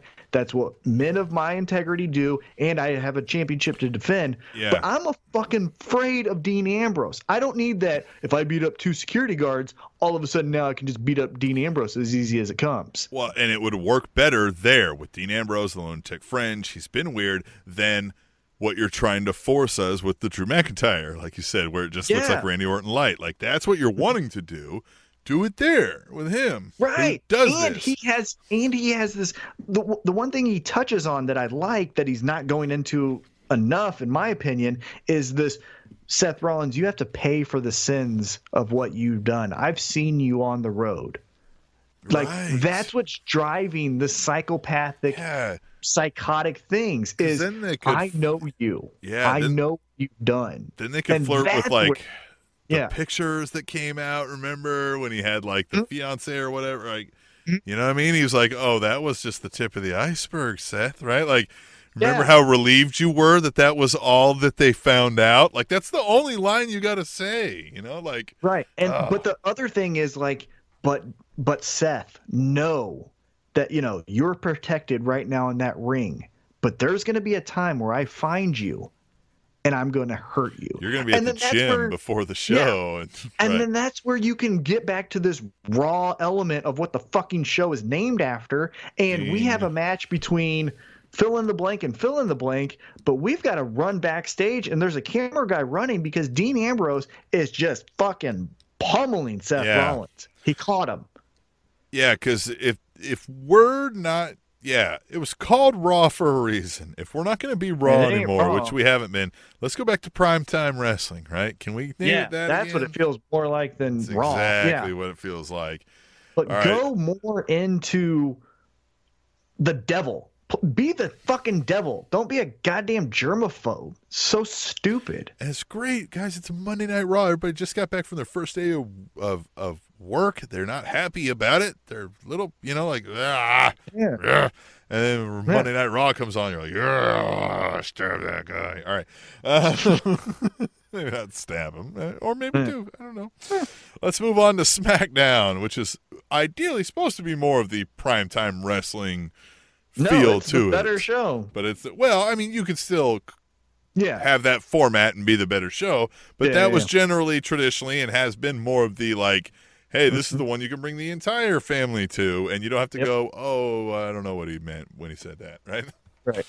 Right. So let's move into that. It opens up with one of the hottest things going, right? We got Charlotte and Becky, and then, you know, Asuka's in there too. Uh, Paige is hanging out. Uh, but, um, I mean, you got to go with that, right? That's the hottest thing on the show. And it, you know, went off well. I just think felt a little bit of a stall mode uh, with that opening, you know, showdown. Yeah, I felt there was a, a, a tad bit of a stall.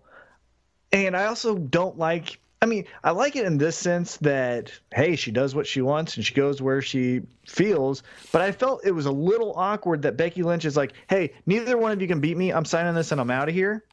I like it, Yeah. but then when Charlotte's like, "Hey, Paige, are you gonna just let your champion walk off?"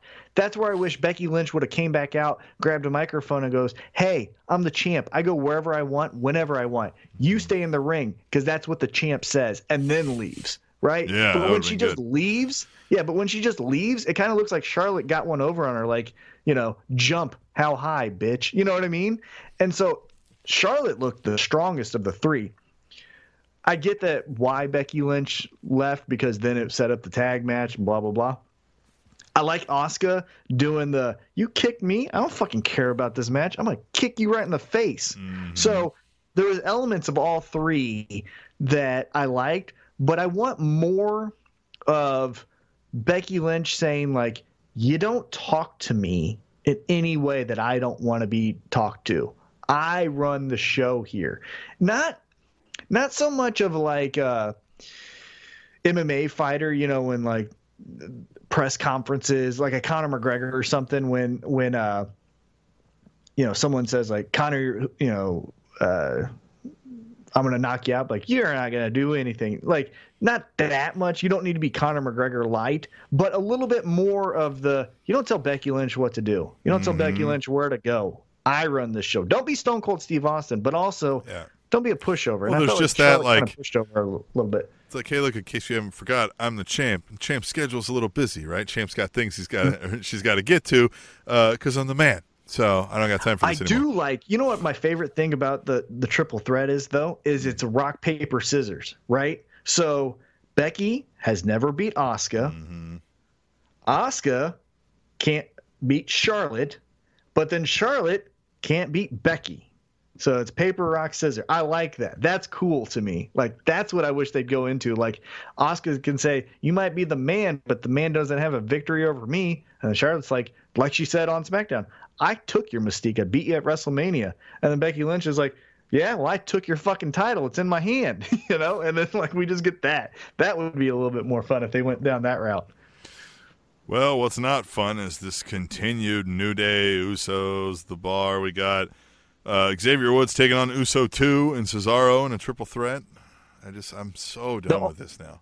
Yeah, they need new tag teams uh, yesterday. The only thing that came about this that was so fun was from social media, and I retweeted it. So if you follow me at tmac underscore eight one six, uh, I retweeted it. Sheamus did one of those Instagram videos where it's like boom, dun, dun, dun, dun, dun, dun, you know, and it was like this like uh, e- EDM vibe. Right. But it was when Cesaro had uh, one of the Usos on his back and was like Yeah. throwing around, and he and Sheamus had this video at the same time. That was the only thing that came about it. Everything else was that, like, yeah. yeah, everything else was like, is this December 2018 or is this January 2017? Because it feels the fucking same. It's just yeah, we're doing it over and over and over. uh, but you know what?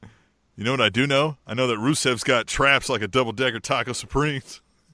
Yeah, he's fun. God, it's fun. Yeah, um, yeah, I like it. They're playing into this, right? I mean, it's just I still I feel like they're just not. There's not enough win behind this Nakamura, you know, thing. Well, We say because it guess who week, wasn't so- on SmackDown? Nakamura. Wouldn't it be well, fucking yeah. great if your U.S. champion was on the goddamn show? Uh, speaking of the show, Miz TV, and I like that Carmella and R Truth just come out, right? They just come out for a quick dance break. Um, but we got into what you're going to talk about more in depth, but so, but we'll hit on a little bit with Daniel Bryan, right? Uh, uh, just we got more into the psyche of where he's at now, which really furthered that along, and we'll we'll discuss what we think about that in the next segment. But um, but I like it. I I, I like it a lot, and um, yeah, I don't know. We'll- save a lot. I like it. Yeah, I yeah, it, it is one of my favorite things of the week. But I will say here because I want the next segment to be a little bit more positive than the shit show I've been giving you guys the first two segments. Uh, but I will criticize this part about it. Uh, fucking being being eco-friendly in 2018 going into 2019. Yeah. I get it in the 80s, right? I even get it during the Attitude Era when we were still pushing the limits and saying, like, we're degenerates, don't tell us what the fuck to do, right? I still get it then. And again, this is not listening to your audience. Uh, It's cool to, like, the vegan is the baby face. Yeah. the vegan isn't Well, the heel. why why I think this one feels different to me and and at the ultimate one on Twitter agrees with you when he says no no no Daniel don't go CJ Parker on us hashtag tweet the table um he's not CJ Parker? CJ Parker was the NXT guy who tried to run that whole gimmick of that Oh, right? yeah, yeah, yeah. Okay. Okay. yeah, So yeah, yeah. what you're thinking there is you're thinking somebody's coming out and they're like, I'm a vegan and you should be too, and we're like, yeah, we know. Um, now, Right, whereas whereas back then we'd be like, boo, what he's doing different, Daniel Bryan here at least that he did this time. And there's no indications at least yet that this is going to be an everyday, you know, thing Mm-hmm. with this character. But this could be, and it wouldn't bother me. It's where he's like, Oh yeah. Oh, I punched the guy in the dick. Oh, but you are using a fucking plastic water bottle. Fuck you, man. Right? And you're like, well, that's not the same fucking thing, asshole. You know what I mean? Like, right. So I, like that. Right. Yeah, I didn't see it that way, and you telling me, uh, uh, assuming they go that route, Right. I like that. Right. Right. I They're like, that if they do that. Yeah. I We'll just see. don't like that. Yeah, I just don't like that. climate change is being booed. It's fucking Yeah, right. very important, and we need an Earth. Right. Like, yeah, you should stop eating so much meat. It would stop the rainforest uh, from being destroyed. Be like, hey, I know I'm working on it, man. I've actually cut down a lot. I'm sorry, man. Will you? Can you go back to you know punching guys in Yeah, the dick? I'll have a salad for lunch. yeah, exactly right. So I don't know. And then we got uh man, something that uh, it's a dream match scenario that I don't think we thought would ever happen. Ever happen, Hmm. Tom. Uh Jeff Hardy took on Randy Orton. What? Yeah. What? Man, I mean, they should put this in the hidden gems on their collections. it was like uh, just mind blowing, right? I just never thought we would have. Crazy. What I do First like time? What I This do, maybe we'll have to check. Huh. We don't fact check, so yeah. Yeah. Um, Okay. first time that they did it on SmackDown Live in December of eighteen. Um, uh, I don't even know. Oh, Samoa Joe. I like him leaning into the the Jeff Hardy alcoholism thing. I mean, it's a little fun. I like where he's like, "Hey, I'm at the bar." He's like, "I mean, of course." You know, I'm at the bar. Like, you know what I mean? Like, that was super fun. Uh, I do like that, but at some point, it's one of those where alcoholism has been had enough awareness for so long now that if anybody's making fun of you, you're like, "Hey, come on, man, it's struggle, knock it off." Right? You're like, "Come on," you know? It's a it, yeah. I, I'll say this. It, it it feels like another tired uh cliche just like boo climate change Mhm. right Uh, it's it, it's one and the same as far as like boo a drunk or you know feel sympathetic for the drunk right it's like well it's uh, it's a disease they need help like we Mhm. shouldn't even be talking about it, right however what i like about samoa joe is from a bigger picture of his character i mean just think about the year he's had hey aj's wife i'll fuck you Uh huh. and now, hey, you drunk? Like, goddamn, this guy's a fucking prick. I I, like it. wish they kind of would like, you know, at the end of the year, they always do their like recaps and things like that. I wish they would go like the biggest jerk of the year, because you know it's a PG show, but the biggest jerk of the year is Samoa Joe. Look what he said to Roman Reigns. Look what he said to AJ Styles and AJ Styles' You- wife. you know And what it look is? What he said to Jeff Hardy. You know what it is? It's the Booker T. Tell me he didn't just say that award, right? Yeah. And then they just show like all the Samoa Joe things, and they give him that, and then he comes out and says something that Booker T's even like, I can't believe you just said that to me, like you know what I mean? right Like, just- yeah, exactly i like the that you know i don't like specifically what he's saying about the alcoholism thing Right. but just like you said the i'm in a bar but jeff you already knew You- that like the you gotta use goddamn you're a prick yeah right. that's what i like because it stays consistent Mhm. with the hey aj looks like i'm at your house yeah. like goddamn you don't do that like that kind of theme i love about the samoa joe Yeah. character Uh, and the main event we'll hit on a little bit more here in the next segment because I think it's part of what your um, uh, Mhm. favorite thing is, and, and and I'll touch on some things that I liked of it too. So I think unless you've got anything else about SmackDown Nope. that sticks out to you, all right. So we will come back after a quick break. Got to get some water and and let some out, and then we'll come back to the Spanish announce table. Fun fact it was Shawn Michaels who gave Daniel Bryan the name the American Dragon. The Spanish announce table. Tom, this is a segment we like to do occasionally where we talk about uh, we pick out our favorite things slash things of the week and go a little bit more long form in depth on it than we would in the earlier segments.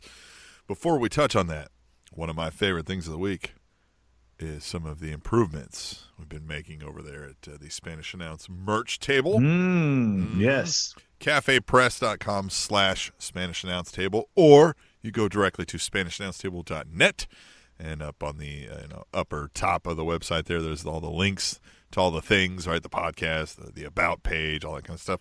There's one that says uh, Merch Table. You go there and you can get all kinds of fun stuff, man. And I am not done yet. So right now we've got some shirts and some hoodies up, but a lot more to come yet because I have to kind of load these designs up in certain ways, and you know I could probably be doing it smarter, but it's taking me a little bit of time. So deal with it, but keep checking it out. Uh, It's great. by the time it's all it. said and done, there's going to be hats, buttons, clocks, uh, mouse pads, whatever you want to, you know what I mean? Whatever you want to get. Uh, right now, there's definitely some shirts. So that's a, a way you can help support this show. I've priced these things at a little, guys, we're going to make three to five bucks off a shirt, right? So the rest is going to. Cafe Press, but you're going to get a shirt. We get something. So we always ask, give us a dollar, tableshow at gmail.com on PayPal, which is something you can absolutely do. But some people like to get something for their money. So, uh, you know what I mean? You go buy one of these shirts, and these are. There's good quality stuff coming out here. We've bought some of our own stuff before really pushing this Mm-hmm. thing, right? I mean, they send you good quality stuff. Uh, good, you know what I mean? Stands up to the wash, all that kind of jazz. So, And on top of that, you don't have to wait for Tim to send out the shirt. Shipped directly to you. They Yep. handle on their secure uh, pay sites, all that stuff. You don't got to wait on me to send it to you. So keep checking back on that. But all kinds of new stuff, not just this logo that we used to have up there. We used to just have like the shirt, right? And it's awesome. Yeah, get the like shirt, that shirt's right? awesome. Be like Right. Adam Pearson and buy the shirt. But if And- you also have Yeah. uh, some other fun designs, uh, other than that, that you want to check out, we have those there too. Uh, you can get it in a hoodie Yep. form or a t-shirt form. Yep, and more to follow. So yeah, but we'll get into our favorite things of the week, and I want to go a little more in depth on this Baron Corbin situation we've gotten. I've talked about this before, Tom. I like kind of what they're doing with Alexa Bliss and Baron Corbin. You've got somebody mm-hmm. injured, or for whatever reason, hey man, he needs some mic work. But mm-hmm. it's tough to get him out there for anybody to care when he keeps losing because he needs the more work, right? So mm-hmm. these roles are good for that, right? They don't have to go and lose all the time, and they've just got this undue power that can put themselves in good situations all the time. Right? Works perfect for Baron Corbin. He's gotten light years better from when he started this. Um, and I like specifically what they're doing here with this, right? Like he's now got this shot where he could be have this long term, right? And so this whole kind of uh, hey, hey, you better be on my good side because boy, if I pull this off, right, the one armed man or whatever it is, right, like I'm gonna have full control of Raw, and you better be on mm-hmm. my side because I'm gonna remember this, right? Like, so you Right. start mm-hmm. getting these weird alliances, you start getting this, oh, I don't know, man, and just the weird things he's doing, like with Heath Slater and Rhino, like you could just go so many different angles with it, right? And, and so I mm-hmm. like it. I like where, and, and you know, he's messing with some people, like with the. The Renegade was like, "Hey, don't make it seem like I'm always just this this asshole who's always screwing you over." Like, like, hey, right? So I don't know. I like where this is going. What What are your thoughts on it? I definitely like it. And one thing that I also like about it is because it almost seems like, uh, as you said, you know, hey, you better be on Baron Corbin's good side because when he does get this full time position, he's going to remember all the things that were said, good and bad, about him, right?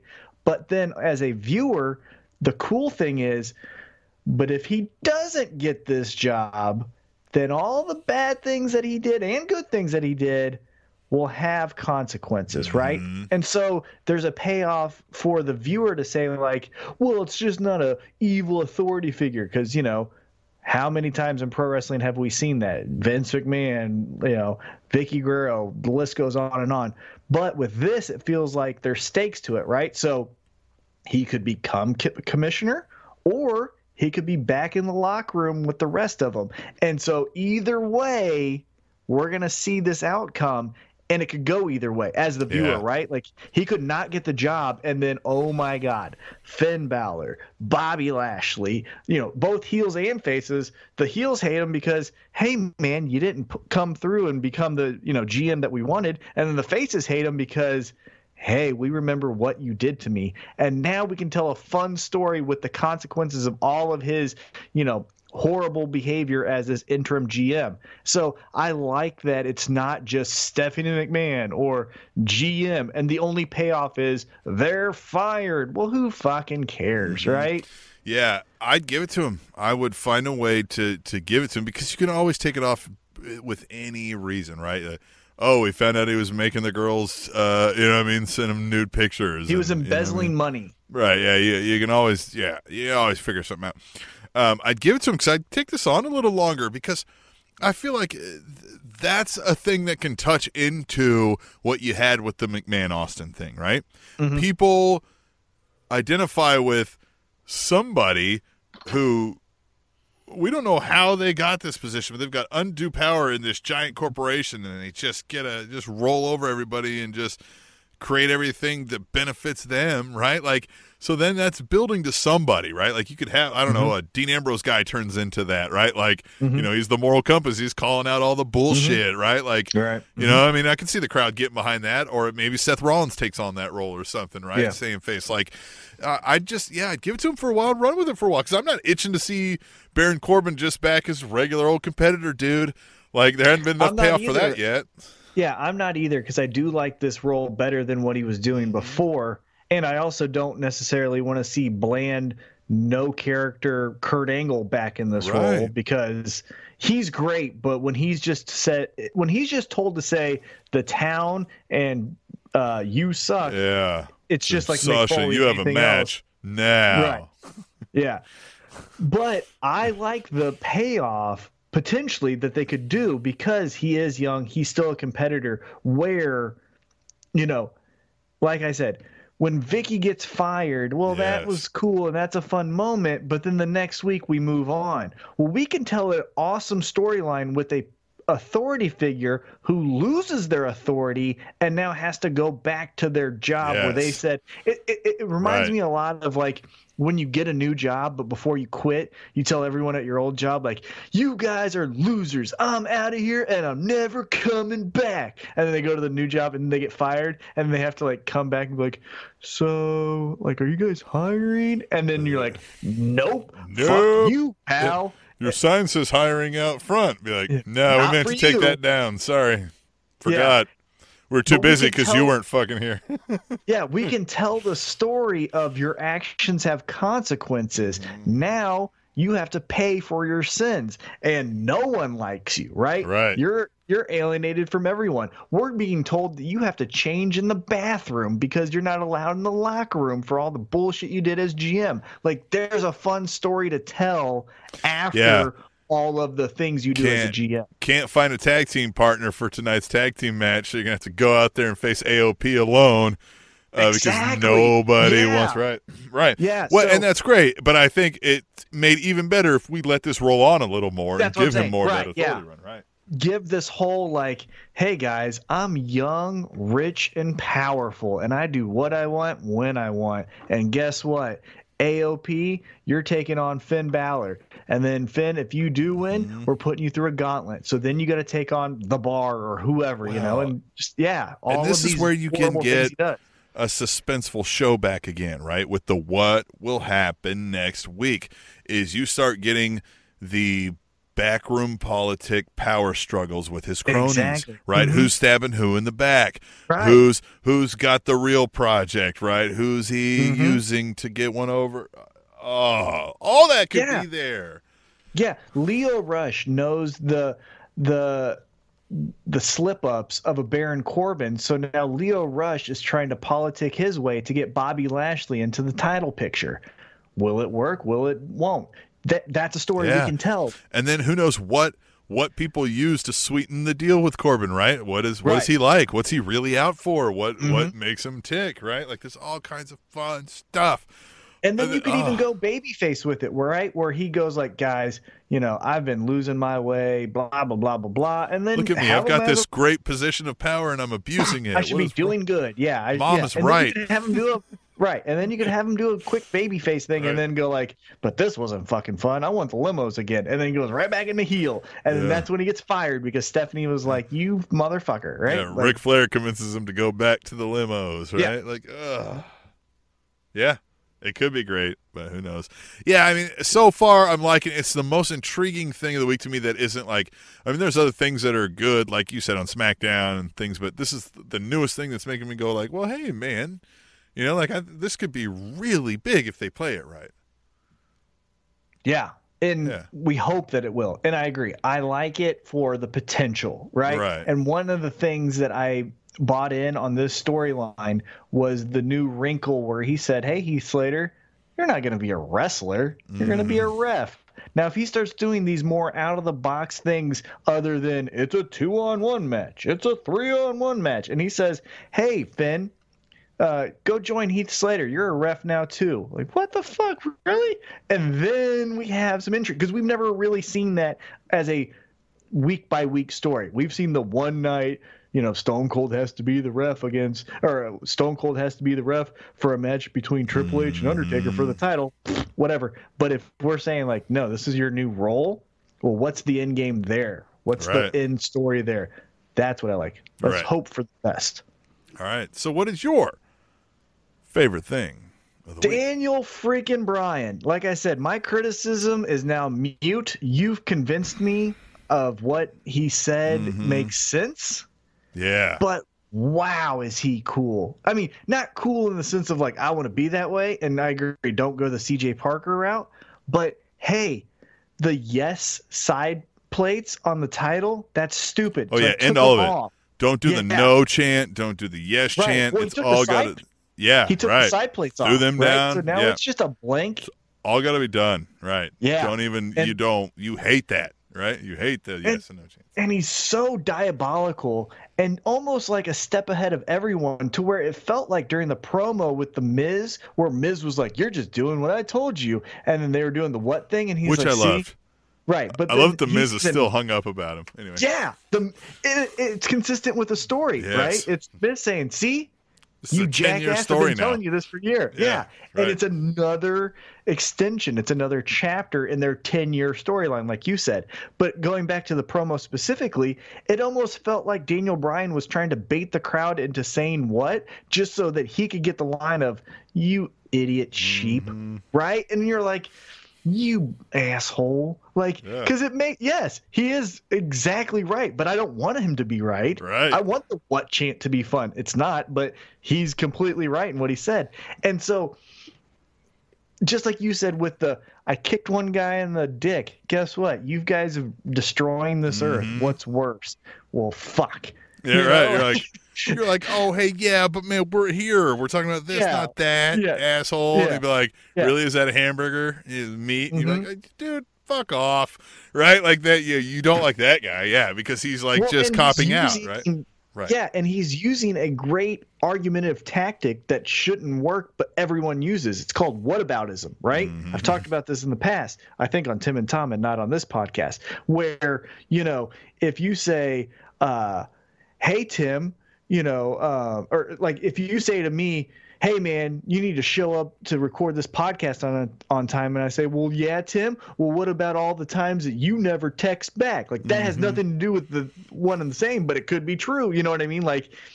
It, but it's not a tactic that you know has logical sense. But it's a emotional response that you have. He uses whataboutism perfect so far, and his look. He's not wearing the damn Oh, yeah. Daniel Bryan T-shirt. He just looks like a guy who's like, "This shit is stupid." I, I called it. Um, what did I say to myself? I said he looks like a uh, Kurt Cobain themed Raven right now. Yeah. right. Mhm. Like uh, it's great. I love it, and, and I like that he's calling himself the new Daniel Bryan. He should stick with Yeah. that for a little bit too, right?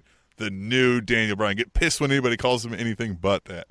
Yeah, and he Yeah. made the and, and the other thing that I like about him, and again, I wish Dean Ambrose would steal a page from this, but the viciousness, right? So the end of SmackDown was he beats up AJ Styles, leaves the ring, like you said, makes the ring announcer call him the Yeah. new Daniel Bryan, but then goes back into the ring to beat up AJ Styles more and this and this one move that I think uh, Kushida uses in New Japan Pro Wrestling, but now Daniel Bryan's taking it. But where he holds both of their hands and just fucking Oh, stomps yeah. on their head, that is a dickhead move, and I like it. I mean, I don't, right? Like I hate it, but I'm supposed to hate it. It's not like a Nia Jax is a fucking bad wrestler move. It's a this is a dickhead move, and that's perfect. I yeah, everything that he's doing. Going back to what you said about the Miz, he he didn't necessarily concede to the Miz, but he mm-hmm. didn't tell the Miz that he was wrong, right? Yeah. And that that's a cool little storyline where, again, it adds another chapter. Well- get- I, yeah, I think again the long play here is Shane McMahon turns heel on Miz. Miz goes babyface. Daniel Bryan gets past AJ Styles, and then fill in the blank. And then at WrestleMania, we get babyface Miz versus heel Daniel Bryan. And, I think that's, the great thing about this is for what what uh, ten years now. I mean, like how long has this been happening? I mean, eight probably at least um, of this storyline. Uh, that now to flip, right? Uh, Hmm. And we've seen some sprinklings of them going like, all right, yeah, okay, right? Like I can, I get it. All right, cool. I can see what you're saying. You know what I mean? So there's going to be a day too where those two unite on something, and it's just whether it's heel or baby face is going to be Yeah. huge. Uh, It's great. I yeah, I love that. I love where he's at now. This is the favorite Daniel Bryan I've ever seen. Uh, because we've talked about this a lot, right? But uh, Yeah. uh, I, I when the first stuff of the Occupy stuff was happening, right? He was really Yeah. catching fire That then. was perfect. I really liked that, but I didn't necessarily like him as much.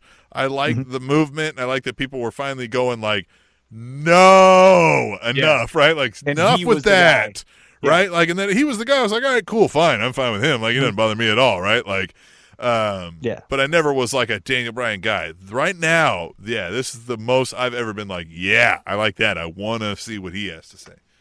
Yeah, I'm I'm a Daniel Bryan guy. Uh, I like the Yes movement. I was a part of that Occupy thing. I had the T-shirt. I liked all of his merchandise with the Yes in his face and all of that. Um, but I agree, this Daniel Bryan is a dickhead. And one thing, uh, hopefully, if you've read the book, uh, his autobiography, which is fantastic, it's About halfway through still. Get that back Yeah, to you soon. Oh, that's Like- fine. I'm, like I'm talking more to the general uh, to the general Yes, listeners Yeah. here.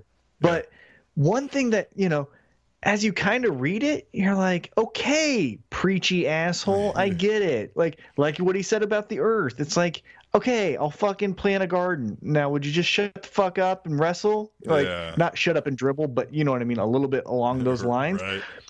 he's he when he's playing that those things up he's kind of unlikable and it fits because you're like yeah you know i i agree with you but you, you he feels very smug Yes.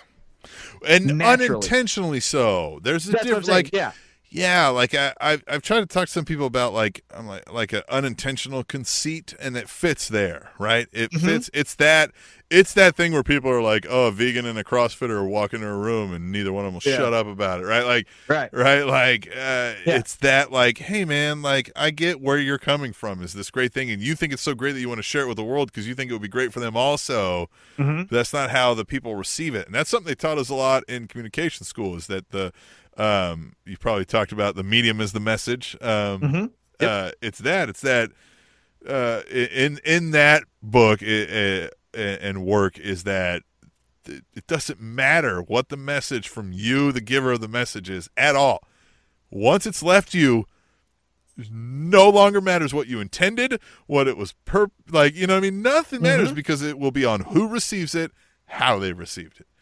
Right? Like agree. once you send that message out, it's done and you can no longer control anything about it. So um right. So for good or for bad, and that's kind of where we're at now. Well, and to go along a little bit more with Daniel Bryan specifically, if you go back to his Talking Smack days when he was the GM, you know, he would have so many of those one liner zingers to the heels where he was like, well, hey, heel, you know, you said this, but I caught you in this lie. And you were like, well, that's good. But then when he can use that same ability as a heel, it makes him mm. more unlikable, which he obviously has that trait, which we saw in Talking Smack. So, yeah, I'm just a total fan of everything Daniel Bryan's doing. I did have that criticism, but like I said, Tim, you talked me out of it because it makes sense of what he's saying. now, Well, hopefully, he just goes yeah. with that. Right. And so for this week on, you know, the first week of December 2018, the year of the new idea, I'm in on it. Now, if he just goes into the CJ Parker, well, that'll fucking suck. Yeah, But I didn't even right take now, it- I love it. I didn't even take it either of those ways. I just kind of thought of that as you were bringing it up, and I was like, well, if he doesn't use it as like his starting Yeah. point, right? Mhm. If he throws it in only in that responsive way as like a cop The out of like, right, yeah. yeah. great, perfect, even better, do more of it. Um, Yep. Definitely yeah, agree. We'll see. Yeah, I definitely like this. I think he's hot right now. Um, hitting You all like cylinders, man. Yeah, I like him. He looks sexy with that beard. Uh, so he should walk out to Even Flow. That's the only thing I would add to it. If, if um, we didn't have copyright things, Even Flow. He looks like No, Eddie you Vedder. know what? You know what I would even do too is eh, I'd go full like a Mumford and Sons like hipster, like just something that's but like a a a cliche version of that, right? Like some kind of like jug band, Mm-hmm. you know, contemporary guy. Like picture a guy with a beard and a boots, and uh, Yep. like like the coffee shop I told you about earlier, fiddle. right? Mm-hmm. Yeah, like whatever music that shit is. Yep. My apologies, anybody listens to that. Um, like whatever all that is, he should come out to that. It would be perfect in a perfect world scenario, even though he'd be stealing this idea from the heel goat in 2018. Mm-hmm. But if he could get enough booze, it would make sense, like you said, with the hipster thing, that he didn't even have a song, Right. a theme song. Who do you think I am? Koko B. Ware? I just dance for you? I Yeah, don't that's play music. I stupid. Like, why out. are why are we even doing this? Like, Yeah. you guys, like, I gotta Now, tell some guy to cue up my music. Like, dumb. Right. Now that's stealing from Well, Tommaso Ciampa. But he doesn't do that anymore. He has music. Right, now. he doesn't do that anymore. But you know, Tommaso Ciampa, the heel god, uh, God, he this year. Or you know, here's what you do with. Daniel Bryan. Oh. You do whatever, like the most basic thing that w- would make a musician call it a song, right? If it's three Hmm. chords that just play in succession or whatever, right? The most basic tonal thing. So Tom it's just like a ding. No, I mean like just of notes of like a Oh yeah, like just so it's just like ding, right? Like just something knowingly fucking and he'll be like that's music. That's technically music. It's no different than what you guys are throwing out here. It doesn't make any sense either. You know what i mean? Like why am i burning what down right? Like i mean just like just goes No into all of it right? Like this is no different right? Like yeah it's uh, like they said i needed music. This is the bare minimum that music has to be right like Yeah. just yeah. get off me I like right that. like yeah a, yeah, that'd be a good idea. That could be something, like right? Because then everybody would hate that when they hear that, right? Just some, it. Mhm. yeah, yeah, I don't know, something like that. But we'll see, man. It looks to be going good, and um, it leaves me wanting to know what will happen next week, right? Mhm. Mhm. Agreed. And speaking of that, what will happen next week? Well, another episode of the Spanish Announce Table, right? Of course. rolling along like WWE, only better. But we'll be Way back better. next week with another one of the Spanish Announce Table. Fun fact: a group of ferrets is called a business. The Spanish announce table.